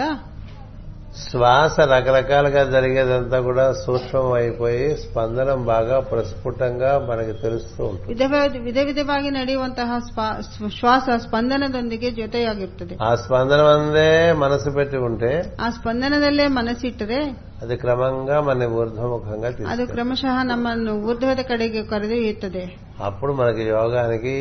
యోగకు సంబంధించినటువంటి అనుభూతులకి అవకాశం ఏర్పడుతుంది ಆಗ ಯೋಗ ಸಂಬಂಧಿತ ಸಂಬಂಧಿತವಾದ ಅನುಭೂತಿಗೆ ಅವಕಾಶವೇರ್ಪಡುತ್ತದೆ అందుకోసం మనం ఇట్లా గురు పూజలు చేసుకుంటూ ఉంటాం. ಅದಕ್ಕಾಗಿಯೇ ನಾವು ಗುರುಪೂಜೆಗಳನ್ನು ಮಾಡುವುದು అందుకోసం ఇన్ని ఇన్ని కార్యక్రమాలు చేసుకుంటాం ಅದಕ್ಕಾಗಿಯೇ ಇಷ್ಟು ಕಾರ್ಯಕ್ರಮಗಳನ್ನು ಮಾಡುತ್ತೇವೆ కార్యక్రమాలు ఎక్కువైపోతాయి ఇది తగ్గిపోతుంది ಕಾರ್ಯಕ್ರಮಗಳು ಹೆಚ್ಚಾದರೆ ಇದು ಕಮ್ಮಿ ಆಗುತ್ತದೆ అంచేత అది దేని గురించి ప్రధానంగా ఆశయంగా మనం ఇది ఏర్పరచుకున్నామో ఈ జగద్గురు పీఠం ಯಾವುದು ಪ್ರಧಾನ ಆಶಯವಾಗಿ ನಾವು ಜಗದ್ಗುರು ಪೀಠವನ್ನು ఆ ప్రధాన ಏರ್ಪಡಿಸಿಕೊಂಡಿದ್ದೇವೆ ఆశయం నిర్వర్తింపబడాలి ಆ ಪ್ರಧಾನ ಆಶಯವು ನೆರವೇರಬೇಕು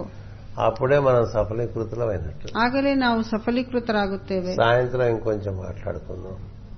ಸಂಜೆ ಇದರ ಬಗ್ಗೆ ವಿವರವಾಗಿ ತಿಳಿಯೋಣ అది. స్వస్తి ప్రజాభ్య పరిపాలయంతాం న్యాయేన మార్గేణ మహిమహేషా ఓ బ్రాహ్మణేభ్య శుభమస్తు నిత్యం లోకా సమస్త సుఖినో భవంతు లోకా సమస్త సుఖినో భవంతు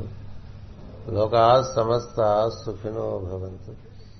ఓం శాంతి శాంతి శాంతి